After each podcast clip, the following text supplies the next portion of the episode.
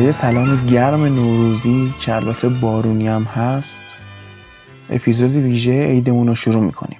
من از طرف خودم و از طرف همه بچه های پادکست فوتبال لب عید نوروز رو به شما تبریک میگم و البته تسلیتم میگم به اون دسته از عزیزانمون که توی این اتفاقای عید بالاخره عزیزانشون رو از دست دادن یا به حال آسیبی بهشون رسید. شمال کشور سیل اومده جنوب کشور سیل اومده این ور کشور سیل اومده اون ور که کلا داره سیل میاد تو کشور و آرزوی بهبودی واسه همه مصدوماش داریم و اینکه از خدا برای بازمونده ها هم صبر می‌خوایم. دوستان خوب دارن کمکاشون رو انجام میدن. ما می‌بینیم که سردار آزمون رفته. داره اونجا خودش شخصا کمک می‌کنه. مسعود شجاعی شماره کارت میده که البته خب به نظرم کار خیلی جالبی نیست چون هستن نهادهایی مثل هلال احمر و حالا جمعیت امام علی و اینا. اعتمادم طبعا بهشون بیشتره. دیگه حالا مثلا مسعود شجاعی هم خب برند علی دایی رو نداره. ولی یه مقدار به حال اینی که هنوز به آدمی مثل مسعود شجاعی یا مثلا علی دایی مردم اعتماد می‌کنن و ترجیح میدن کمک های مالیشون رو به این عزیزان بدن تا مثلا به سازمان هلال احمر و این داستان ها یه مقدار به جای اینکه محبوبیت این افراد رو نشون بده اعتمادی مردم به سیستم نشون میده و این خب خوب نیست دیگه. باید جلب اعتماد بکنن از مردم. اما بریم سراغ این داستان اسپشیال اپیزود نوروزیمون که در مورد کارلوس کیروشه ما خب خیلی وقت پیش اومدیم فراخوان دادیم که مردم ویساشون رو بفرستن. اواخر جام ملت‌های آسیا بود که به پیشنهاد شما شنونده ها و چند نفر دیگه اون تصمیم گرفتیم این کار رو بکنیم. ما معمولا این کار رو نمی کنیم چون که فوتبال لب مختص فوتبال اروپاست. کار خیلی به لیگ داخلی حالا تیم ملی ایران نداریم ولی دیگه به احترام شنونده ها این کار رو انجام دادیم. این نکته بگم که این special اپیزود بین فوتبال لب و پرسپولیس لب مشترکه یعنی میزبان شما تو این پادکست من هادی نوری هم و بالاخره بیشترین time حرف زدنم توی اپیزود به امید هرمزی دادیم که از پرسپولیس لب میاد. به هر حال اشراف بیشتری روی فوتبال ایران داره. اولا که اینو باید بگم تعداد voice هایی که برای من اومد خیلی زیاد بود. فکر می‌کنم من نزدیک به هزار تا voice شاید گوش کردم تو این چند وقته. به خاطر همین بود که انقدر طول کشید. خیلی این اپیزودمون به تعویق افتاد منتشر شدن چون کماکان داشتید شما voice میفرستادید و من اصلا نمی‌دونستم چی کار کنم با اینا. خیلی هم توقع دارن که صداشون پخش بشه. خب طبعا نمیشه بخوام این کارو بکنم. مدت اپیزود مثلا 8 ساعت 9 ساعت ممکنه بشه. سعی کردم یه چکیده ای از حرفها رو انتخاب کنم که هم ما خیلی مبحث تکراری نشنویم هم اینکه کیفیت بره بالا. بعد یه داستان اینه که خب خیلی نظرات شبیه به همه چون یک اتفاق تجربه شده توسط مردم. سر همین سعی کردیم اون voice هایی رو انتخاب کنیم که خیلی to point و دقیق صحبت کرده بودن. و جون کلام اون بعد رو رسونده بودن. یه اتفاق جالبم که تو این پادکست افتاد اینه که ژورنالیست های ورزشی هم با ما همکاری کردن. سه تا از این عزیزان برای من وایس فرستادن که به ترتیبی که صداشون پخش میشه حالا موقع معرفیشون می‌کنم.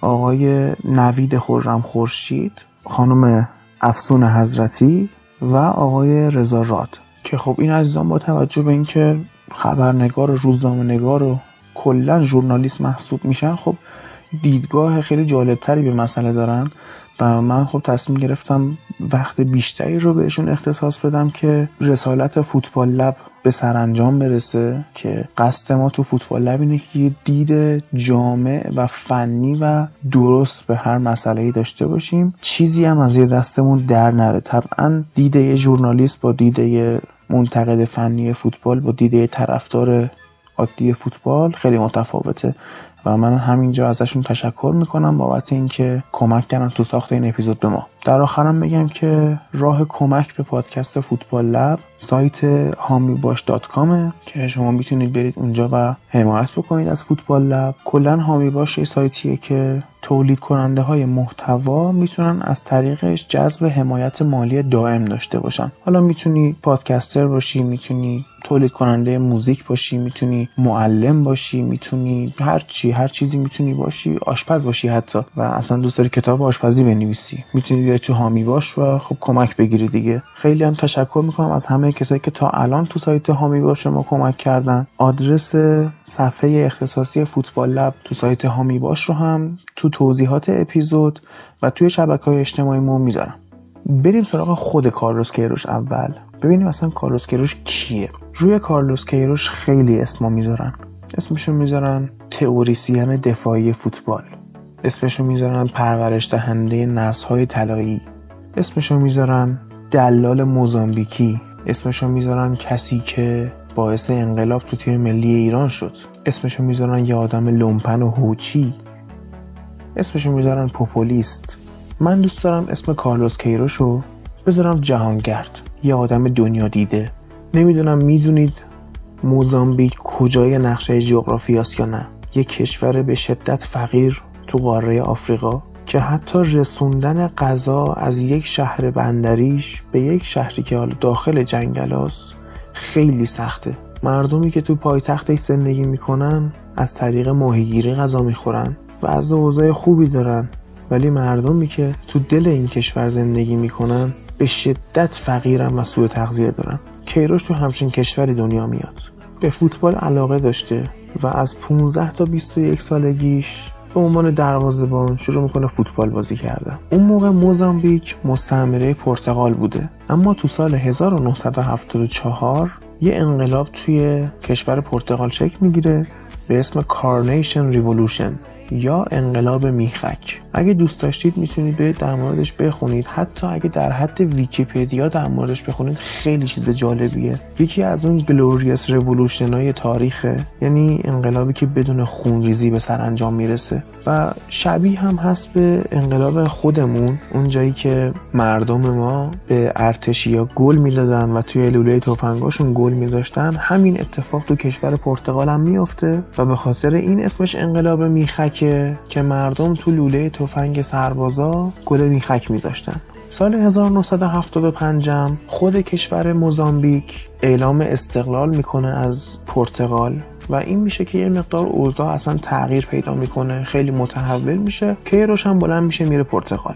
اونجا خوب کارشناسی ارشد تربیت بدنیشو می‌گیره تو رشته فوتبال و وارد حوزه مربیگری میشه. کلا یعنی career فوتبال بازی کردنش همون 6 سال دروازه‌بانیه بوده که خب طبعا به جایی نرسیده. سال 1981 کیروش میره مربی تیم زیر 13 سال اسپورتینگ لیسبون میشه. شما حساب کنید خود آکادمیه دیگه زیر 13 سال. حالا ما مثلا تو کشور خودمون برامون شبیه یه رویاست که مثلا واقعا یه تیمی واسه بچه های زیر 13 سال آکادمی داشته باشه. قطعا اون چیز خیلی پیشرفته ای نبوده که یه آدمی که تازه مثلا کارشناسی ارشدش رو گرفته اومده گشته مربی‌گری اون تیمش. ولی در نهایت ما می‌بینیم که توجهشون به نسل‌سازی چقدر زیاده. سال 81 دیگه. سال 85 یعنی چهار سال بعد کسی که مربی تیم زیر 13 ساله های اسپورتینگ لیسبون بوده ما میایم می‌بینیم شده مربی زیر 18 سال تیم ملی پرتغال که بعد چند وقت تیم زیر 16 سال و زیر 20 سال هم خودش بر عهده می‌گیره. تکی شروع می‌کنه نسل‌سازی که خب با این تیم زیر 20 سال دو بار قهرمان جام جهانی جوانان میشه. سال 89 و 91 و با تیم زیر 16 سالم یورو 89 رو می‌گیره. این همون سالیه که مثلا هلند با اون نسل طلاییش یه سال بعدش دیگه. یعنی هلند یورو 88 با نسل طلاییش میاد قهرمان میشه با رود گولیت و فان باستن و رایکارد و غیره. تیم زیر 16 سال به مربیگری کیروش سال 89 قهرمان یورو جوانان میشه. سال 91 میارنش مربی تیم ملی بزرگسالانش می‌کنن. اما چون نمی‌تونه بره جام جهانی 1994 خودش تو سال 93 میاد بیرون. یه جمله جالبی اون زمان مونده ازش که میگه تیم ملی انگار باید جور گندکاری فدراسیون رو بکشه. آشناس نه؟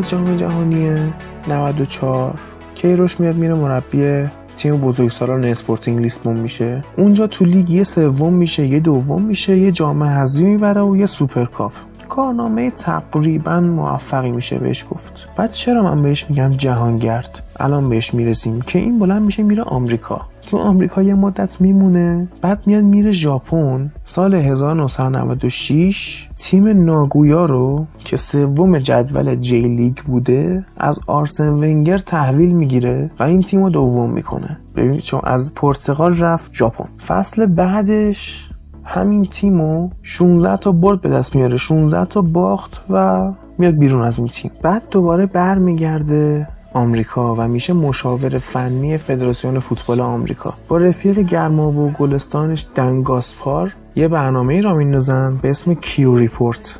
که اینا می‌خواستن با توجه به تجربه کیروش تو پرورش جوونا یه برنامه بلند مدتی بریزن که تیم ملی آمریکا تو جام جهانی 2010 یه تیم در حد قهرمانی داشته باشه. حالا یا مردم به این قضیه خیلی بدبین بودن یا واقعا آمریکا استطاعت مالی این قضیه رو نداشت. یا خیلی کلا آمریکایی نسبت به فوتبال بی‌اعتنا بودن؟ نمی‌دونیم. یا پیشنهاد تیم ملی امارات چرب و نرمتر بود؟ هر چی که بود کیروش اینا رو وسط راه ول می‌کنه و میره مربی تیم ملی امارات میشه. جالبه که وقتی که از جام جهانی 2010 تیم ملی آمریکا با سرمربیگری باب برادلی تا یک 16 هم میاد بالا خیلی هم میگن شاید این برنامه که کیروش اون موقع برای تیم ملی درست کرده بود اگر رها نمی‌شد الان یه نتیجه خیلی بهتر داده بود. خلاصه. میاد امارات رو دفاعی بازی می‌کنه. اون چیزی که مسئول اماراتی ازش می‌خوان انجام نمیده. می‌رسیم به سال 2000 که میره مربی تیم ملی آفریقای جنوبی میشه. اونجا هم دفاعی بازی می‌کنه. و اونجا هم شروع می‌کنه به صحبت کردن های حاشیه ساز. مثلا میاد میگه که مدیر فنی تیم داره دخالت می‌کنه تو کارهای من. از این حرفا. منتقداش تو اون زمان میگن که تیم آفریقای جنوبی کیروش خیلی خسته کننده و اصلا زشت فوتبال بازی می‌کنه و روش فوتبال بازی کردنش آفریقایی نیست. داره سعی می‌کنه فوتبال به شیوه اروپایی رو وارد قاره آفریقا بکنه که جواب نخواهد گرفت.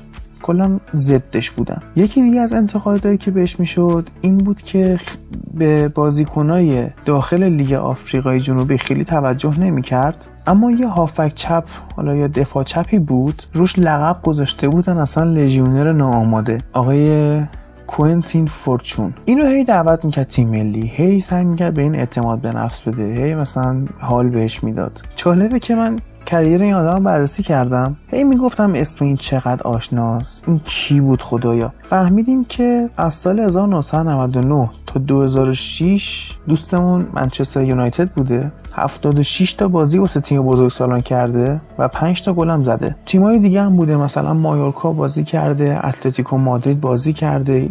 چند تا تیم دیگه تو انگلستان اینا بازی کرده. تو کل کریرش هم 126 بازی بیشتر نکرده و 6 تا گل. 5 تاشو گفتیم منچستر یونایتد یه دونه گل هم زده واسه دانکستر راورز همین کلا همین بوده این آدم و کیروش بهش بها می‌داده. بازم آشناست بازی دادن به لژیونر ناآماده.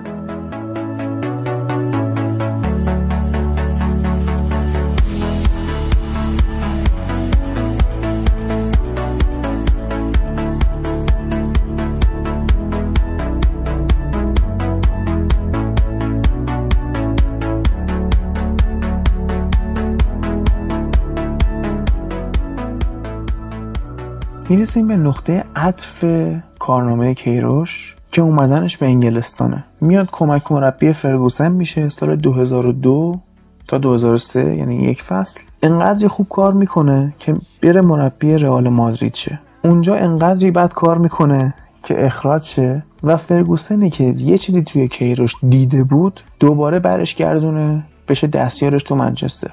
که اون موقع در مورد کیروش فرگوسن میگه که انگار که خود کیروش مربی منچستره. همه کارا رو داره اون می‌کنه. صرفا این عنوان رو در اختیار نداره.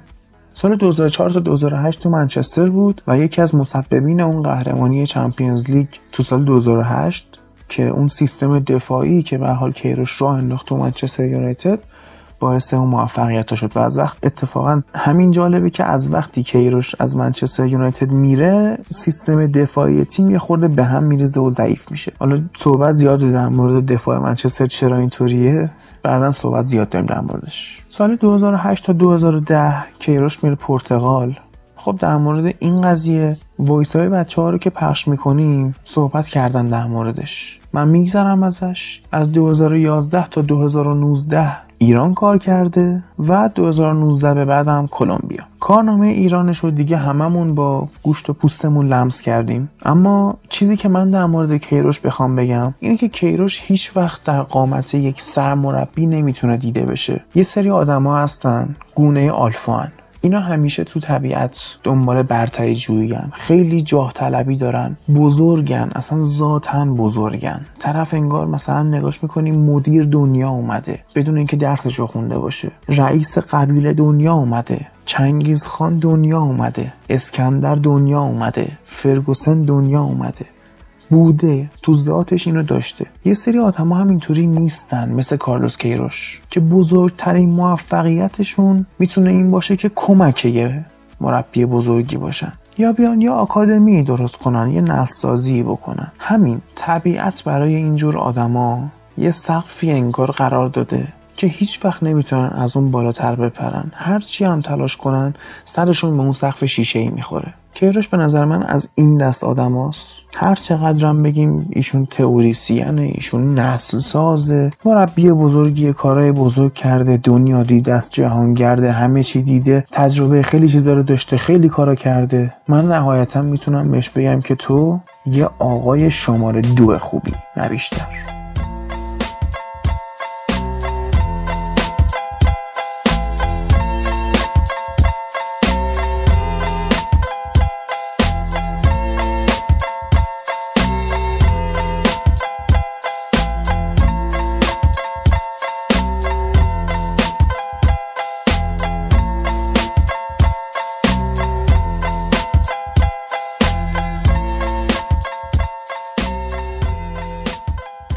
سراغ امید ببینیم امید چیا گفته برامون. خب ما چون عید داریم پادکست رو ضبط می‌کنیم خیلی چیزا نسبت به اصل خود فوتبال لب فرق کرده. میکروفونمون فرق کرده پیش هم نیستیم.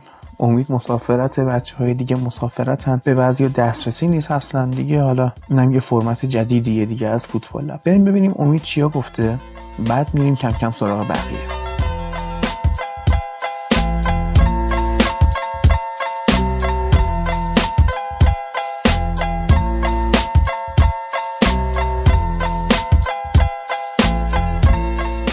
سلام می‌کنم خدمت شنونده های عزیزمون.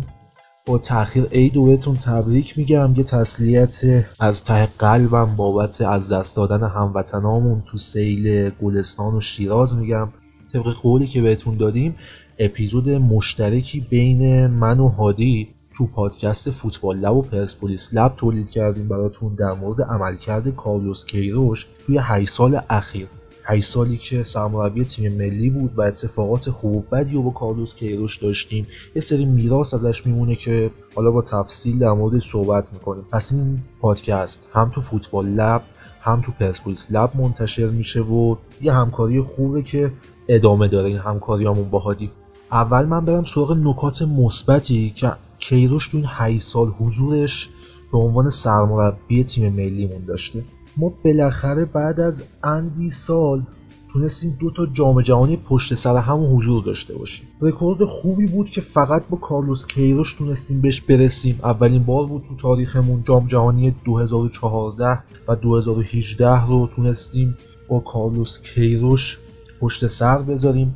کارلوس کیروش که 2014 خیلی سخت تونست ما رو ببره. یه سری اتفاقات پیش اومد. بعضیا میگن شانسی بود مثلا مجتبی جباری داشت جلوی قطر سمت راست دریبل می‌کرد و می‌رفت توپ خورد به بازیکن قطر اومد سمت چپ و افتاد جلو قوچان نژاد و هرچی ولی خب بود دیگه آقا ما صعود کردیم. اتفاقاتی که قبلا با اما و اگر بود ولی 2018 دیدیم. ما با یک کمربند دفاعی سفت خیلی استخوندار با یه رکورد عالی رفتیم. صعود کردیم به جام جهانی روسیه. دیدیم که ما تو نه تا بازی clean sheet کردیم.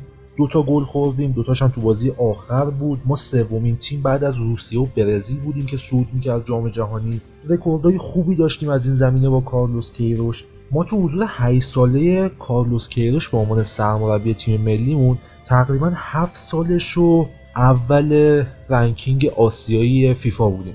ما تو نوامبر 2018 29 جهان بودیم. در صورتی که کارلوس کیروش سال 2011 که تیمو تحویل گرفت فکر کنم چهل و خورده یوم جهان بودیم. ما یه رشد سعودی خوب داشتیم تو این زمینه و اینم میشه به پای کارلوس کیروش گذاشت به خاطر عملکرد خوبی که توی بازی ها داشت نتایج خوبی که تونست بگیره. کارلوس کیروش یه تیم جوون خوب به ما تحویل داد. تیم جوونی که واقعا ما لذت میبردیم از اینکه می‌بینیم بازیکنهای زیر 23 سال 23 4 سال و کلا زیر 30 سال دارن بازی می‌کنن. میانگین سنی ما همیشه بین 25 تا 27 داشت بازی می‌کرد. ما دیدیم که سال 2011 فقط سه تا بازیکن زیر 23 سال تو ترکیبمون داشتیم و بقیه اکثرا تو سن پایانی فوتبالشون بودن. یعنی بالای 27 سال و 30 سال بودن. ولی خب الان تیمی که کارلوس کیروش تحویل داد به ما و رفت و قرار تحویل مربی بعدی بشه اتمسفر خوبی داره. لحاظ میانگین سنی شخصیت تیمی خیلی شخصیت خوبی داره میانگین سنی خوبی داره آینده داره. تیم خیلی در عین جوون بودن تجربه بالایی داره. بازیکنی مثل مجید حسینی فکر کنم دیگه جوون ترین باشه که به ترکیب اصلیمون اضافه شده. الان هلوش ده تا بازی ملی داره. تو جام جهانی بازی کرده تو جام ملت ها بازی کرده و آینده خوبی داره این تیم. حالا شاید نتونست باش کاری انجام بده ولی خب حداقل مربی بعدی با یه سری تغییرات شاید بتونه خیلی بهتر از این ترکیب استفاده کنه. همه رو نمیشه به نام کارلوس کیروش سند زد. ولی خب اینکه کنار هم جمعشون کرده و یه سیستم خوب بهشون داده چیزی بود که فقط از کارلوس کیروش برمی اومد ما مربیای وطنی هم دیدیم که بازیکنهای خوبی داشتن ولی نتونستن این بازدهی رو داشته باشن و اینکه این سازماندهی رو به تیمشون بدن. عمل کرده مثبت رو بخوایم کنکاش کنیم. می‌رسیم به عملکرد کارلوس کیروش تو دو دوره جام جهانی که ما رو برده تو مرحله گروهی ما تونستیم دومین برد تاریخمون تو جام جهانی رو داشته باشیم. شاید بگین شانسی بودیم بود ولی بالاخره بود ما تونستیم برد رو به دست بیاریم. خیلی ها نتونستن. چه شانسی چه تاکتیکی به دستش بیارن. ما تیم از پیش باخته نبودیم تو هیچ کدوم از بازی ها درسته بعضی جاها شاید وسط بازی ول دادیم از دستمون در رفت. ولی هیچ وقت از پیش بازنده نبودیم. ما خیلی جاها تونستیم خیلی از تیمای مطرح رو بگیریم ببندیم و امتیاز ازشون بگیریم و امتیاز بهشون ندیم. مسی با اون مسی بودنش دقیقه 90 تونست با یه حرکت گل بزنه به ما. 90 دقیقه مهارش کردیم. ما کلین شیت داشتیم بالاخره تو جام جهانی. علیرضا حقیقی کلین شیت کرد. علی بیرانوند کلین شیت کرد. این ثمره سیستم دفاعی کارلوس کیروشه. ما تو جام جهانی 2018 بیشترین امتیازمون رو تو تاریخ حضورمون تو جام جهانی گرفتیم. چهار امتیاز گرفتیم. برد داشتیم. هر چند شانسی هر چند با گل به خودی هر چند تو دقیقه آخر هر چند 90 دقیقه دفاع کردیم. و اینکه اگر مهدی تارمی اون پای چپش یکم سالم بود و مورد دار نبود شاید سود می‌کردیم مثلا خیلی به اما و اگر کشید سودمون و دیدیم که با چهار امتیاز خیلی ها سود کردن ولی ما نتونستیم سود کنیم. گروه سختی داشتیم. ولی سر بلند بیرون اومدیم ازش. اینو میشه جز نکات مثبت حضور کیروش گذاشت. حداقل از دید من. یه سری نکات منفی داره کارلوس کیروش تو این چند سالی که رو نیمکت نشسته. مثلا یکیش این که تیم ما هیچ وقت تیم مطمئنی نبوده. یعنی ما نمی‌تونستیم هیچ وقت این امتیاز رو به تیممون بدیم که الان رفت تو زمین صد درصد برنده خارج میشه. شما کنید ما تو جام جهانی مراکش رو برده یا مثلا تو بازی های دوستانه چند سال گذشتهمون شیلی قهرمان آمریکای جنوبی و دو هیچ برده. اینا خیلی نتایج خوبیه. ولی شما از اون برم ببین ما تصاوی و باخته داشتیم جلوی تیمای درجه دو و سه و چهار که اصلا هیچکس فکرشو نمی‌کنه. ما جلوی لبنان تو مقدمات جام جهانی باختیم. با کویت و ترکمنستان مساوی کردیم. به ازبکستان تو تهران باختیم. یه سری سینوس نتایج سینوسی که اصلا از تیم ملی انتظار نمی‌رفت رو گرفتیم. به نظرم آنچنان قدرتی ما نداشت. ما هیچ وقت تیممون نتونست توی بازی چیره باشه جلوی تیمای حالا top هم که نه حداقل درجه دو. جلوی امثال عراق امثال قطر امثال عربستان و و و حتی کره جنوبی. حالا ژاپن که یه لول بالاتر هست اونم جزو تیمای تاپ بذاریم. ما جلوی کره جنوبی هم هیچ نتونستیم. تیم چیره میدان باشیم یه مسئله مهمی که هست و جلوی ژاپن تو نیمه نهایی جام ملت ها خودشون نشون داد این بود که تیم ما هیچ وقت نتونسته کامبک بزنه و وقتی بازی و عقب افتاد با یه گل دو گل بیاد برنده بازی باشه. بکنم نزدیکترینش دیگه بازی با پرتغال بود که ما باختیم بعد اومدیم یک یکش کردیم. مهدی تارمی بازم می‌رسه مهدی تارمی با یه بدشانسی تو گل نکرد. شاید اون تنها comeback خوب ما می‌تونست باشه. خب این comeback هم دو تا دلیل داره. یکی اینکه لحاظ ذهنی تیم ما آماده نشده. یعنی چی؟ یعنی شما میایید تو تمریناتت پلن میچینی که اینجوری گل بزنید. اگر اینجوری گل خوردیم شما اینجوری حمله کنید. یه سری پلن ها تاکتیک ها میچینید دیگه. ولی باید اینا همه در زمین تست بشه. ما می‌بینیم که بعضی از مربیا میان صحبت می‌کنن. میگن آقا 10 جلسه تمرین 20 جلسه تمرین اندازه یک بازی اثرگذار نیست. ما بازی تمرینی خوب بازی دوستانه نداشتیم. اینم برمیگرده به خود کارلوس کیروش که نخواست و بعضی جام برمیگرده فدراسیونمون که اکثر جا برمیگرده فدراسیونمون. نتونستن بازی دوستانی خوب بذارن. حالا بازم میگن کارلوس کیروش خواسته پول بگیره خواسته چه می‌دونم پاداش بگیره و تیمای کوچیک رو ببره تا پاداش سر جاش باشه. اونم دیگه شایع است واقعیت. نمی‌خوام وارد بشم به این مسائل. بیشتر می‌خوام فنی صحبت کنم در موردش. وقتی ما نتونستیم جلوی تیمای خوب بازی کنیم یه چیزی از دست میدیم که این چیز خیلی مهمه. حالا این چیز چیه؟ ما وقتی یه تیم قوی جلومون بازی کنه یک نقاط ضعفمون رو می‌شناسیم. دو. از حریفمون عقب میفت یعنی چی؟ یعنی مثلا من جلوی تیم ملی حالا سطح دوی اروپایی مثلا اتریش.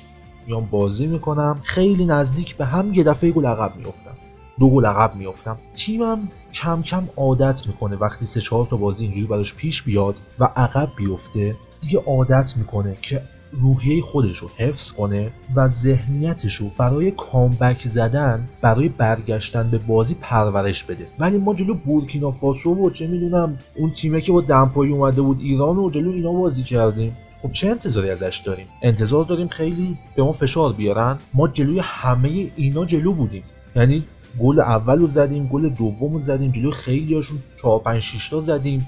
حالا بگذاریم به مالدیو یه دونه بیشتر نزدیم. ولی خب تا تیم بهش فشار نیاد. تا نقاط ضعفش مشخص نشه تا عقب نیفته نمی‌تونه تو تورنمنت های مهم و اون بزنگاه های تاریخی چی بهش میگن؟ اون روزای حساس موفق باشه. ببینین دیگه ما جلوی عراق کامبک زدیم. ولی چه کامبکی؟ اصلا ما نباید به اونجا می‌رسیدیم. تیممون بعضی وقتا یه فشار که بهش میاد خودشون میبازه. مثلا فولادی که اخراج شد تیم ما خودش رو باخت. ما جلو بودیم از عراق. یه دفعه همه چی برگشت. تیم ما ذهنیت لازم رو نداشت. روزایی که عقب روزایی که فشار روشه بتونه خودش رو جمع کنه. اگر این ذهنیت داشتیم شاید جلوی عراق نمی باختیم شاید جلوی ژاپن نمی باختیم شاید می‌تونستیم جلوی پرتغال کامبک بزنیم. شاید اونقدر عجول نبودیم تو دفاع و گل به خودی نمیخوردیم جلوی اسپانیا. شاید می‌تونستیم به مراکش فشار بیاریم. تیم ما یه جورایی خود باخته بود وقتی که فشار روش بود. مثلا شما نکن ما جلوی نیجریه تو جام جهانی 2014 تونستیم مساوی بگیریم. با آرژانتین تقریبا 90 دقیقه مساوی بودیم. اون عملکرد فوقالعاده علیرضا حقیقی مرداد پولادی رضا قوچان نژاد و تمام بازیکنها رو دیدیم. حالا اونور اومدیم با امید سود از گروه جلوی بوسنی بازی کنیم. دوباره همون بزنگاه تاریخی اون روز حساس رسید. ما اونجا چیکار کردیم؟ هیچی باختیم به بوسنی. چرا؟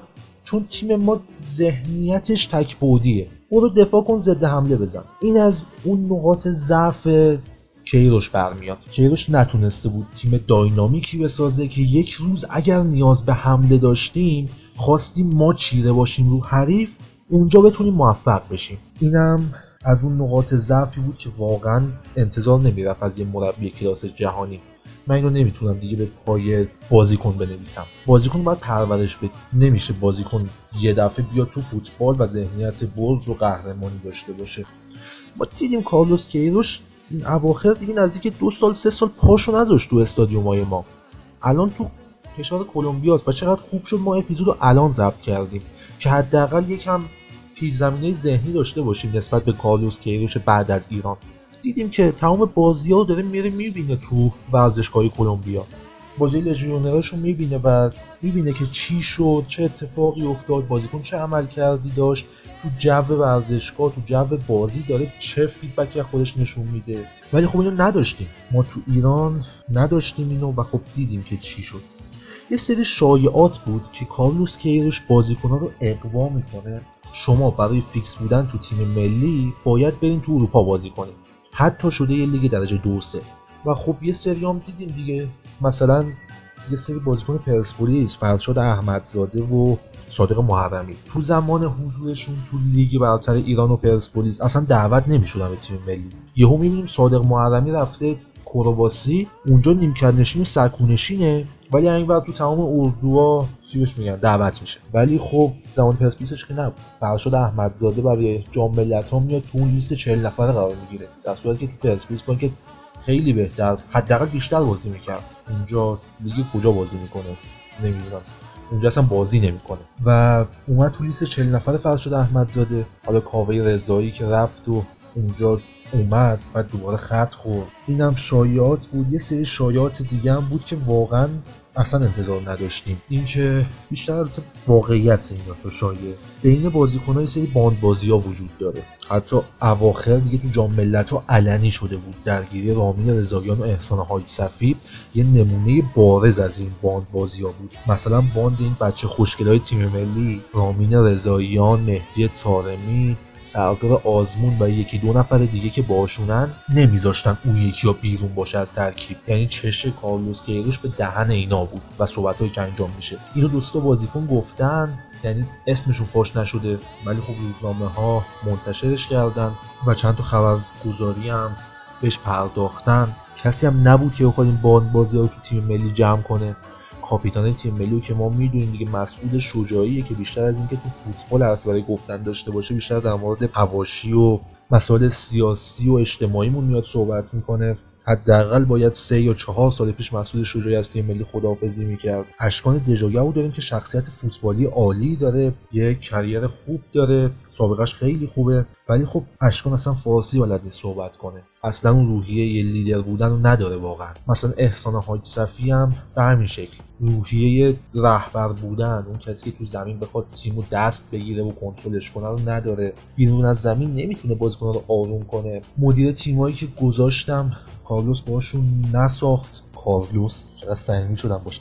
کیروش باشون نساخت و رفتن و یه مدیر خارجی آورد با خودش. اونم کسی نبود که بخواد جمع کنه این حواشی و حالا ما میگیم خیلی دیسیپلین خوبی داشت. مهدی رحمتی و هادی عقیلی و فرستاد رفت خونهشون. شجاع خلیزاده برگشت سری مسابقه انجام داد. دیگه دعوتش نکرد. پیام صادقیان به همین شکل محمد رضا خلعتبری به همین شکل. ولی خب این نقاط تاریک هم هست. این باند بازی و این که یه سری بازیکنات نذارن اون یکی رو ترکیب خارج بشن. مثلا میلاد محمدی آماده نیمکت بشینه احسان های صفی بیاد بازی کنه و اینکه احسان های صفی آماده بره بیرون چون اونا نمیخوانش. میلاد محمدی بیاد بازی کنه. نمی‌خوام زیاد بازش کنم چون خیلی طولانی میشه. و قرارم نیست دیگه به این موضوعات بپردازیم. تموم شد رفت. مورد بعدی این بود که اسپانسرینگ همیشه مشکل اصلی فدراسیون ما بود با کارلوس کیروش. دیدیم دیگه کارلوس کیروش برند خودش رو میپوشید یا اینکه اگر می‌خواست برند تیم ملی رو بپوشه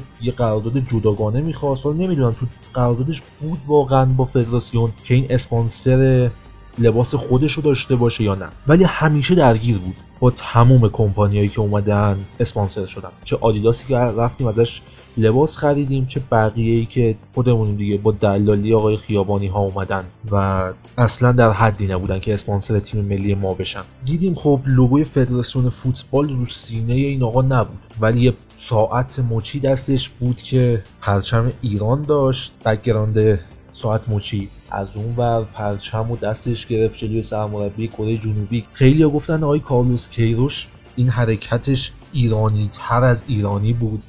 ولی من این حرکت رو که دیدم واقعا اونجایی بود که پا شدم دست زدم و کلامو برداشتم برای کارلوس کیروش. چقدر این انسان می‌تونه مسلط باشه به شرایط و اینکه بشناسه جامعه هدفشو و حرکتی رو انجام بده که به بهترین نحو ممکن بتونه سوار موج بشه.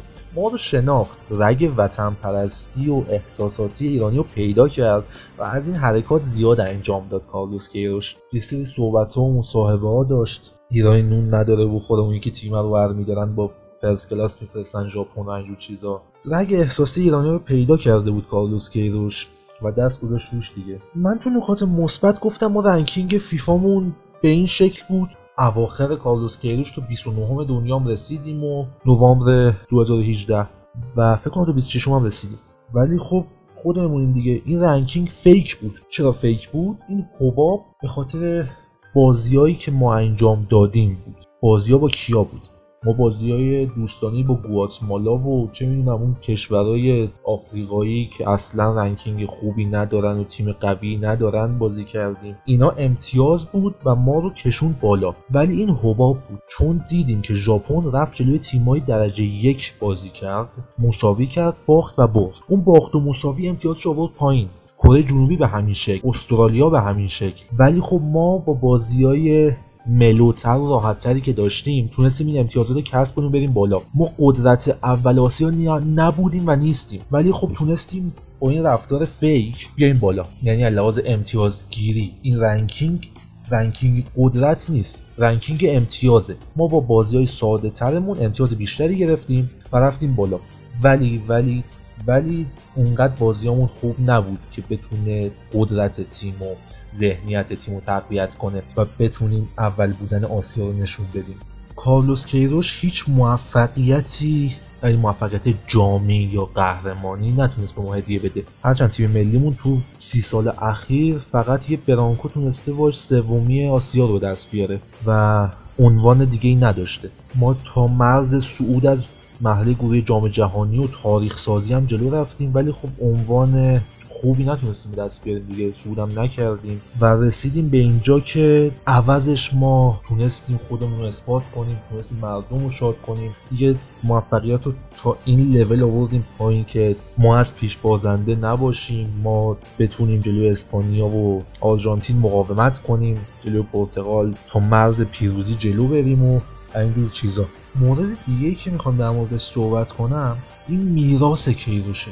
از کیروش چی باقی موند برای ما؟ سخت افزاری و ساختمونی صحبت کنم. یه ساختمون پک برای ما موند. ساختمونی که نیاز داشتیم ملیمون و کیروش دستش درد نکنه. ممنونشیم. خیلی پافشاری کرد که این فدراسیون ناکارآمدمون. آره هم ناکارآمد هم فاسد هم کار نابلد تموم این افعال بد و هرز کنار هم دیگه. این ساختمان پکو بسازه. ما نیاز داریم برای ریکاوری تیممون برای آماده سازی تیممون به اینجور ساختمونی اون قهراش اون سر و صداهاش اون مصاحبه هاش بالاخره نتیجه داد. ما این ساختمون رو داشتیم و فکر کنم خیلی به دردمون بخوره. همینجوری که برای ریکاوری تیم ملی خیلی به دردمون خورد. چه برای جام جهانی چه برای جام ملت‌ها. مورد دیگه ای که میشه میراث کیروش حداقل توی این لیگمون یعنی لیگ امسالمون بهش پرداخت. این بود که بازی ها به خاطر برنامه ریزی کیروش اونقدر فشرده شد که اون نشاط و شادابی از لیگ رفت. تو چند سال اخیر اونقدر لیگ برنامه ریزیش افتضاح بوده و اونقدر دید کیروش به لیگمون و بازیکنهای لیگمون محدود بوده که اون نشاط از لیگ رفته. دیگه بازیکن سازی و چی بهش میگن پدیده معرفی شدن از دل لیگ خیلی کم اتفاق میفته اینو نمیشه تماما به کیروش نسبت داد. بالاخره خیلی جاها هست این به خاطر برنامه‌ریزی اشتباه سازمان لیگه به خاطر ناکارآمدی فدراسیونه که بالاخره کیروش time می‌خواد دیگه میگه time زیاد به من بدید. نمی‌تونن کنترلش کنن نمی‌تونن لیگ خوبی داشته باشن و یه جاهایی هم میشه گذاشت گردن تیمای باشگاهیمون. ما بجز سه چهار تا تیم بقیهشون نه خوب تمرین می‌کنن نه حرفه‌ای بدنسازی می‌کنن. می‌بینیم که تیممون از دقیقه 60 70 به بعد عملا وا میدن وسط زمین. یا مثلا لیگ از یه جایی به بعد کلا کنار می‌کشن تیما فقط میان که نبازن. تا این وسط عملکرد لیگمون تو زمان کیروشیم. اینم بگم تیمای لیگ برتریمون اومدن سیستم دفاعی کیروش رو copy paste کردن. یعنی چی؟ یعنی سیستم دفاعی کیروش رو گرفتن paste ش کردن بدون هیچ تفکری پشت سرش. یعنی چی؟ یعنی فقط شروع کردن اتوبوس چیدن. به جز سه چهار تیم حالا شاید امسال بشه گفت پنج یا 6 تیم مابقی عملا میان فقط اتوبوس میچینن. یه اتوبوس میچینن و از اون ور باری و هر جهت زیر توپ بزن جلوی نفر توپش می‌رسه یه کاری می‌کنه دیگه یه گلی می‌زنه یه چیز ازش در میاد. و دیدیم که بازی ها یک طرفه سرد بدون موقعیت گل خیلی فیزیکی و خودمون دیگه خیلی بی برنامه است لیگمون. خیلی افتضاح این چند سال اخیر. سه چهار تا تیممون خوبن یعنی هم ابزارهای خوبی دارن هم تفکر مربیای خوبی دارن. ولی مابقی واقعا الگو برداریشون از تیم ملی افتضاح بوده. نمیشه گفت مقصرش کیروشه و میشه گفت مقصرش کیروشه. چون بالاخره سب کرد تیم و مربی اون تیم مشخص می‌کنه. ولی اینکه ما ذهنیت رو اینجوری به وجود آوردیم که تیممون چون از قدرت های روز جهان پایین تره باید بره روی دفاع کار کنه و اول دفاعش رو به چینه بعدا به فکر حمله باشه این ذهنیت تو لیگ غالب میشه. و ما سعی می‌کنیم تیمای ضعیفمون رو با سیستم تدافعی صرف بفرستیم تو زمین. جلوی مراکش مثلا 90 دقیقه دفاع کرد تیم ملی و یه گل زد. ما هم با همون سیستم بازی کنیم و یه گل تهش می‌زنیم دیگه. نزدیم هم نزدیم. حداقل سقوط کنیم دیگه کیفیت بازی اینجا فدا میشه فوتبال زیبا فدا میشه. میرن سمت فیزیکی بازی کردن تیما و این دیگه سطح پایین یکی دو سال اخیر رو می‌بینیم. از میراث کیروش دوباره بخوام بگم یه تیم ملی آینده دار ما داریم. تیم ملی که صحبت کردم اوایل صحبتام. و گفتم چقدر یک دسته چقدر خوبه چقدر آینده داره چقدر بازیکنها جوونن چقدر استخون بندیش سفت و سخت و خوبه. ولی خب به اینم اشاره کنم. این تیم ملی درسته سایه کارلوس کیروش رو سر مربی بعدی هست. برای انتخاب, انتخاب مربی بعدی ما خیلی فشارا داریم خیلی سختی ها رو داریم. باید مربی پیدا کنیم که بتونه این سیستم رو تغییر بده یا حداقل با این سیستم بازی کنه. مربی بعدی نباید از کیروش پایین تر باشه. باید بتونه اون روحیه خودباوری رو به تیم القا کنه. باید اون جنگندگی کارلوس کیروش رو تو تیم نگه داره. ولی خب تیم خوبی به دست مربی بعدی داره میده. تیمی که قشنگ پتانسیلش رو داره تغییر تاکتیک بده داینامیک باشه. تیم جوونیه. بازیکنهای با تجربه خوبی داره. حتی جووناش هم با تجربه هن.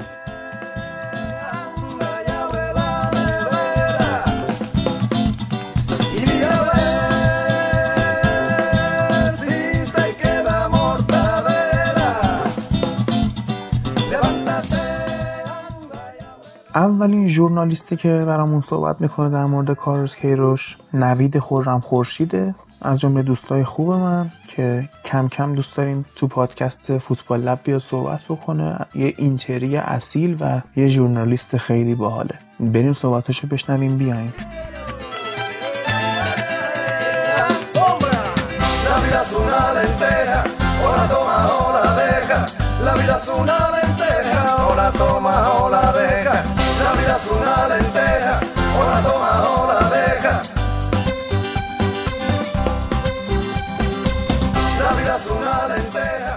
سلام. هم به شما هم به همه کسایی که به هر نحوی صدای من رو میشنون. والا در مورد کیروش صحبت کردن خیلی سخته به خصوص اگر بخوایم خلاصه صحبت کنیم. من خودم شخصا یه برنامه 35 دقیقه‌ای در مورد کیروش صحبت کردم به همراه یکی از دوستان روزنامه نگارمون 35 دقیقه تا 40 دقیقه در مورد کیروش صحبت کردیم و باز هم نیمه تموم موند قضیه من اگه بخوام در مورد کیروش صحبت کنم باید برگردم به 8 سال و اندی پیش زمانی که تصمیم گیران فوتبال ما تصمیم گرفتن که سرمربی خارجی برای تیم ملی بیارن و نوک پیکان اونها به سمت کیروش قرار گرفت و کیروش رو به عنوان سرمربی تیم ملی ما معرفی کرد. حالا سوال اینجاست که ما چه کسی رو برای سرمربیگری تیم ملیمون انتخاب کردیم؟ یعنی شما وقتی می‌خواید یکی رو و عملکردش رو قضاوت کنید باید نگاه کنید ببینید اون فرد در چه جایگاهی قرار گرفته به چه دلایلی در اون جایگاه قرار گرفته و اینکه رزومه اون فرد چی بوده. ما رفتیم کیروش رو آوردیم که بزرگترین رزومش و بزرگترین کارهایی که کرده بود سرمربیگری یه تیم ملی پرتغال سرمربیگری تیم زیر 21 سال پرتغال و حالا برهی هم در رئال مادرید بود. و مهمتر از همه این که دستیار فرگوسن توی منچستر یونایتد. نکته اینجاست که ما وقتی می‌خوایم در مورد کیروش صحبت کنیم نمی‌تونیم این رو در نظر نگیریم. این رو در نظر نگیریم که کیروش یکی از تئوریسین های بزرگ فوتبال دفاعی در اروپا است و در جهان به نور کیروش کسیه که بعد از اون فینال جنجالی 99 و سالهای بعدش که حالا منچستر یونایتد خیلی نتونست نتایج خوبی توی چمپیونز لیگ بگیره فرگوسن احساس نیاز کرد به حضور همچین کسی در تیم مربیگریش و کیروش رو اضافه کرد. به چه دلیل؟ به دلیل تاثیرات عجیب و غریبی که کیروش توی ساختار دفاعی منچستر یونایتد می‌تونست بذاره و گذاشت. ما یه نگاه به دوران مربیگری کیروش که بندازیم این بزرگترین دستاوردش قهرمانی با تیم زیر 21 سال پرتغال توی جام جهانی 1991 حالا ما نگاه می‌کنیم ببینیم این پرتغالی که ما میگیم آقای کیروش مربیگریشو به عهده داشت کیار داشت؟ کیروش مربیگری تیمی بود که یک مثلث عجیب و غریب هجومی به نام فیگو روی کاستا و ژائو پینتو رو توی دفاع ژاویر و جورج کاستا رو داشت. یه تیم بی‌نظیر بود اون پرتغال. یه نگاه به نتایجی که بندازیم می‌بینیم که این تیم های کیروش ایرلند رو دو صفر برده کره رو یک هیچ برده مکزیک رو دو یک برده استرالیا رو یک هیچ برده و با برزیل سف سف کرده و توی پنالتی قهرمان شد. کیروش 23 بازی سرمربیگری تیم ملی زیر 21 سال پرتغال رو به عهده داشت و با اون نسل فوق العاده 28 گل زد. یعنی یک و دو دهم گل توی هر بازی. و یک نگاه هم میندازیم به سرمربیگری تیم ملی پرتغال. تیم ملی بزرگ سالانش. جایی که مهمترین تورنمنتی که تو شرکت کردن جام جهانی 2010 بود. یه تیم بی‌نظیر. یعنی من فقط اگه بخوام به خاطراتم رجوع کنم و اسم بازیکنها رو بگم کاروالیو آلوس پالو فریرا کنتراو میرالا سیما سابروسا دکو تیاگو رونالدو هوگو آلمیدا دکو پپه جوان و اینا هم همه عضو این تیم بودن. و توی جام جهانی 2010 می‌بینیم که اینها یک بازی ابتدا کره شمالی رو هفت هیچ می‌برن که حالا کره شمالی بوده دیگه. یعنی انتظار میره پرتغال در مقابل کره شمالی اینجوری بازی. با برزیل و ساحل هاش توی گروهشون صفر صفر می‌کنن و با توجه به تفاضل گل صعود می‌کنن یا فکر می‌کنن با اختلاف یک امتیاز با ساحل هاش به عنوان تیم دوم صعود می‌کنن و توی مرحله یک هشتم نهایی هم یک هیچ به اسپانیا میبازن با اون گل حاشیه دار و اون گلی که خیلی هم به نظر سالم نمی‌رسه. ما رفتیم یک مربی با این ویژگی ها برداشتیم آوردیم گذاشتیم سرمربی تیم ملیمون و نکته اینجاست پس از هشت سال ما حق نداریم به کیروش بگیم تو چرا فوتبال دفاعی بازی کردی؟ تو جهان بخش ما رو خراب کردی تو نمی‌دونم فلان کار کردی تو به ما فقط دفاع یاده کیروش یک مربی دفاعی بود. کیروش با تیمی که رونالدو و دکو و نمی‌دونم سیما و سابروزا و اینا رو داشت با این تیم دفاعی بازی می‌کرد. ما رفتیم یک مربی که امضاش در فوتبال دفاع و نحوه دفاع کردنه برداشتیم آوردیم اینجا و در اون چیزی رو که ازش می‌خواستیم به نحوه احسن پیاده کرد. و بعد ما موقعی که داریم با این آدم خداحافظی می‌کنیم توف و لعنت و نفرین به یادم میفرستیم که این آدم فوتبال ما رو مثلا به یک فوتبالی تبدیل کرده که ما همش دفاع می‌کنیم و ضد حمله می‌زنیم. نکته اینجاست. ما رفتیم یک مربی دفاعی آوردیم یک مربی که امضاش دفاع و می‌تونستیم توقع داشته باشیم توی اون حوزه ای که ما ازش انتظار داریم خوب عمل کنه و بسیار هم عالی عمل کرد. حالا من به عنوان شخص نوید خورم خورشید به عنوان یه فرد منتقد کیروش شناخته می شدم و خب دلیل انتقاد من هم به ایشون انتقادات شخصی بود. یعنی من با شخصیت این آدم مشکل داشتم. حالا یک بخشم بخش فنی بود ولی نه به این گونه که بگم ما دفاعی بازی می‌کردیم و باید حمله می‌کردیم. من ترجیح میدم بیشتر وقتی که دارم رو به صحبت کردن در مورد هواشی کیروش در فوتبال ایران اختصاص بدم. ببینید کیروش وارد یک ساختار فوتبالی شد که معدبانه ترین لفظی که من می‌تونم در مورد این ساختار استفاده کنم اینه که این ساختار فوتبال فشله. این ساختار بیمار مریضه هیچ جای اون هیچ نقطه ای نمی‌بینید که سر جای خودش قرار گرفته باشه. و همین وارد شدن به همین ساختار کیروش برای اینکه بتونه نتیجه بگیره مجبور شد درگیر بشه. مجبور شد کانتکت های عجیب غریب با افرادی توی جایگاه های متفاوت این ساختار با اینا درگیر بشه. و خب حالا مشکلی که به وجود اومد چیه؟ اینه که دو باند رسانه ای قرار گرفتن در مقابل هم که از هیچ چیزی برای زدن هم و حتی معذرت می‌خوام فوش های رکیک و خانوادگی به هم دادن از هیچ چیزی ابایی نداشتن. یک جریان این بود که کیروش رو به عنوان یک فردی که منجی فوتبال ماست به عنوان یک فردی که قهرمان ملی فوتبال ماست برای آزادی حتی در کشور مبارزه می‌کنه معرفی کرد. و یک جریان هم کیروش رو به عنوان یک آدمی که هیچ دستاوردی برای فوتبال ما نداشته به خورد مردم می‌داد. نکته اینجا بود که هر دوی اینها دروغ می‌گفتن. یعنی جریان مدافع کیروش کیروش رو تبدیل کرده بود به یک قهرمان با استفاده از دستاوردهایی که خیلی دستاورد محسوب نمی شدن یعنی حداقل از لحاظ کمی دستاورد محسوب نمی شدن مثل باخت یکیش به آرژانتین رو بزرگ کردن و توی سر ما کوبیدن. به عنوان بهترین بازی تیم ملی ایران در جام های جهانی. و یک جوری شخصیت فوتبال ما رو به مخاطب معرفی کردن که گویا ما قبل کیروش همواره بازنده مطلق بودیم و این کیروش بود که اومد به, شخص... به فوتبال ما شخصیت داد. و این خود کیروش هم توی این تصویری که ازش ساخته بود نقش داشت به عنوانی که کیروش می اومد و علنا می‌گفت شما تیمی بودید که بازی کردن در مقابل عمان هم تن و بدنتون رو میلرزید. و تا حدودی هم راست می‌گفت ولی ما به عنوان یک کسی که داریم به این آدم حقوق میدیم فدراسیون فوتبال و متصدیان امر در کشور نباید اجازه می‌دادن که یک آدمی که اومده حقوق بگیر ما شده این چنین در مورد فوتبال ما صحبت کنه.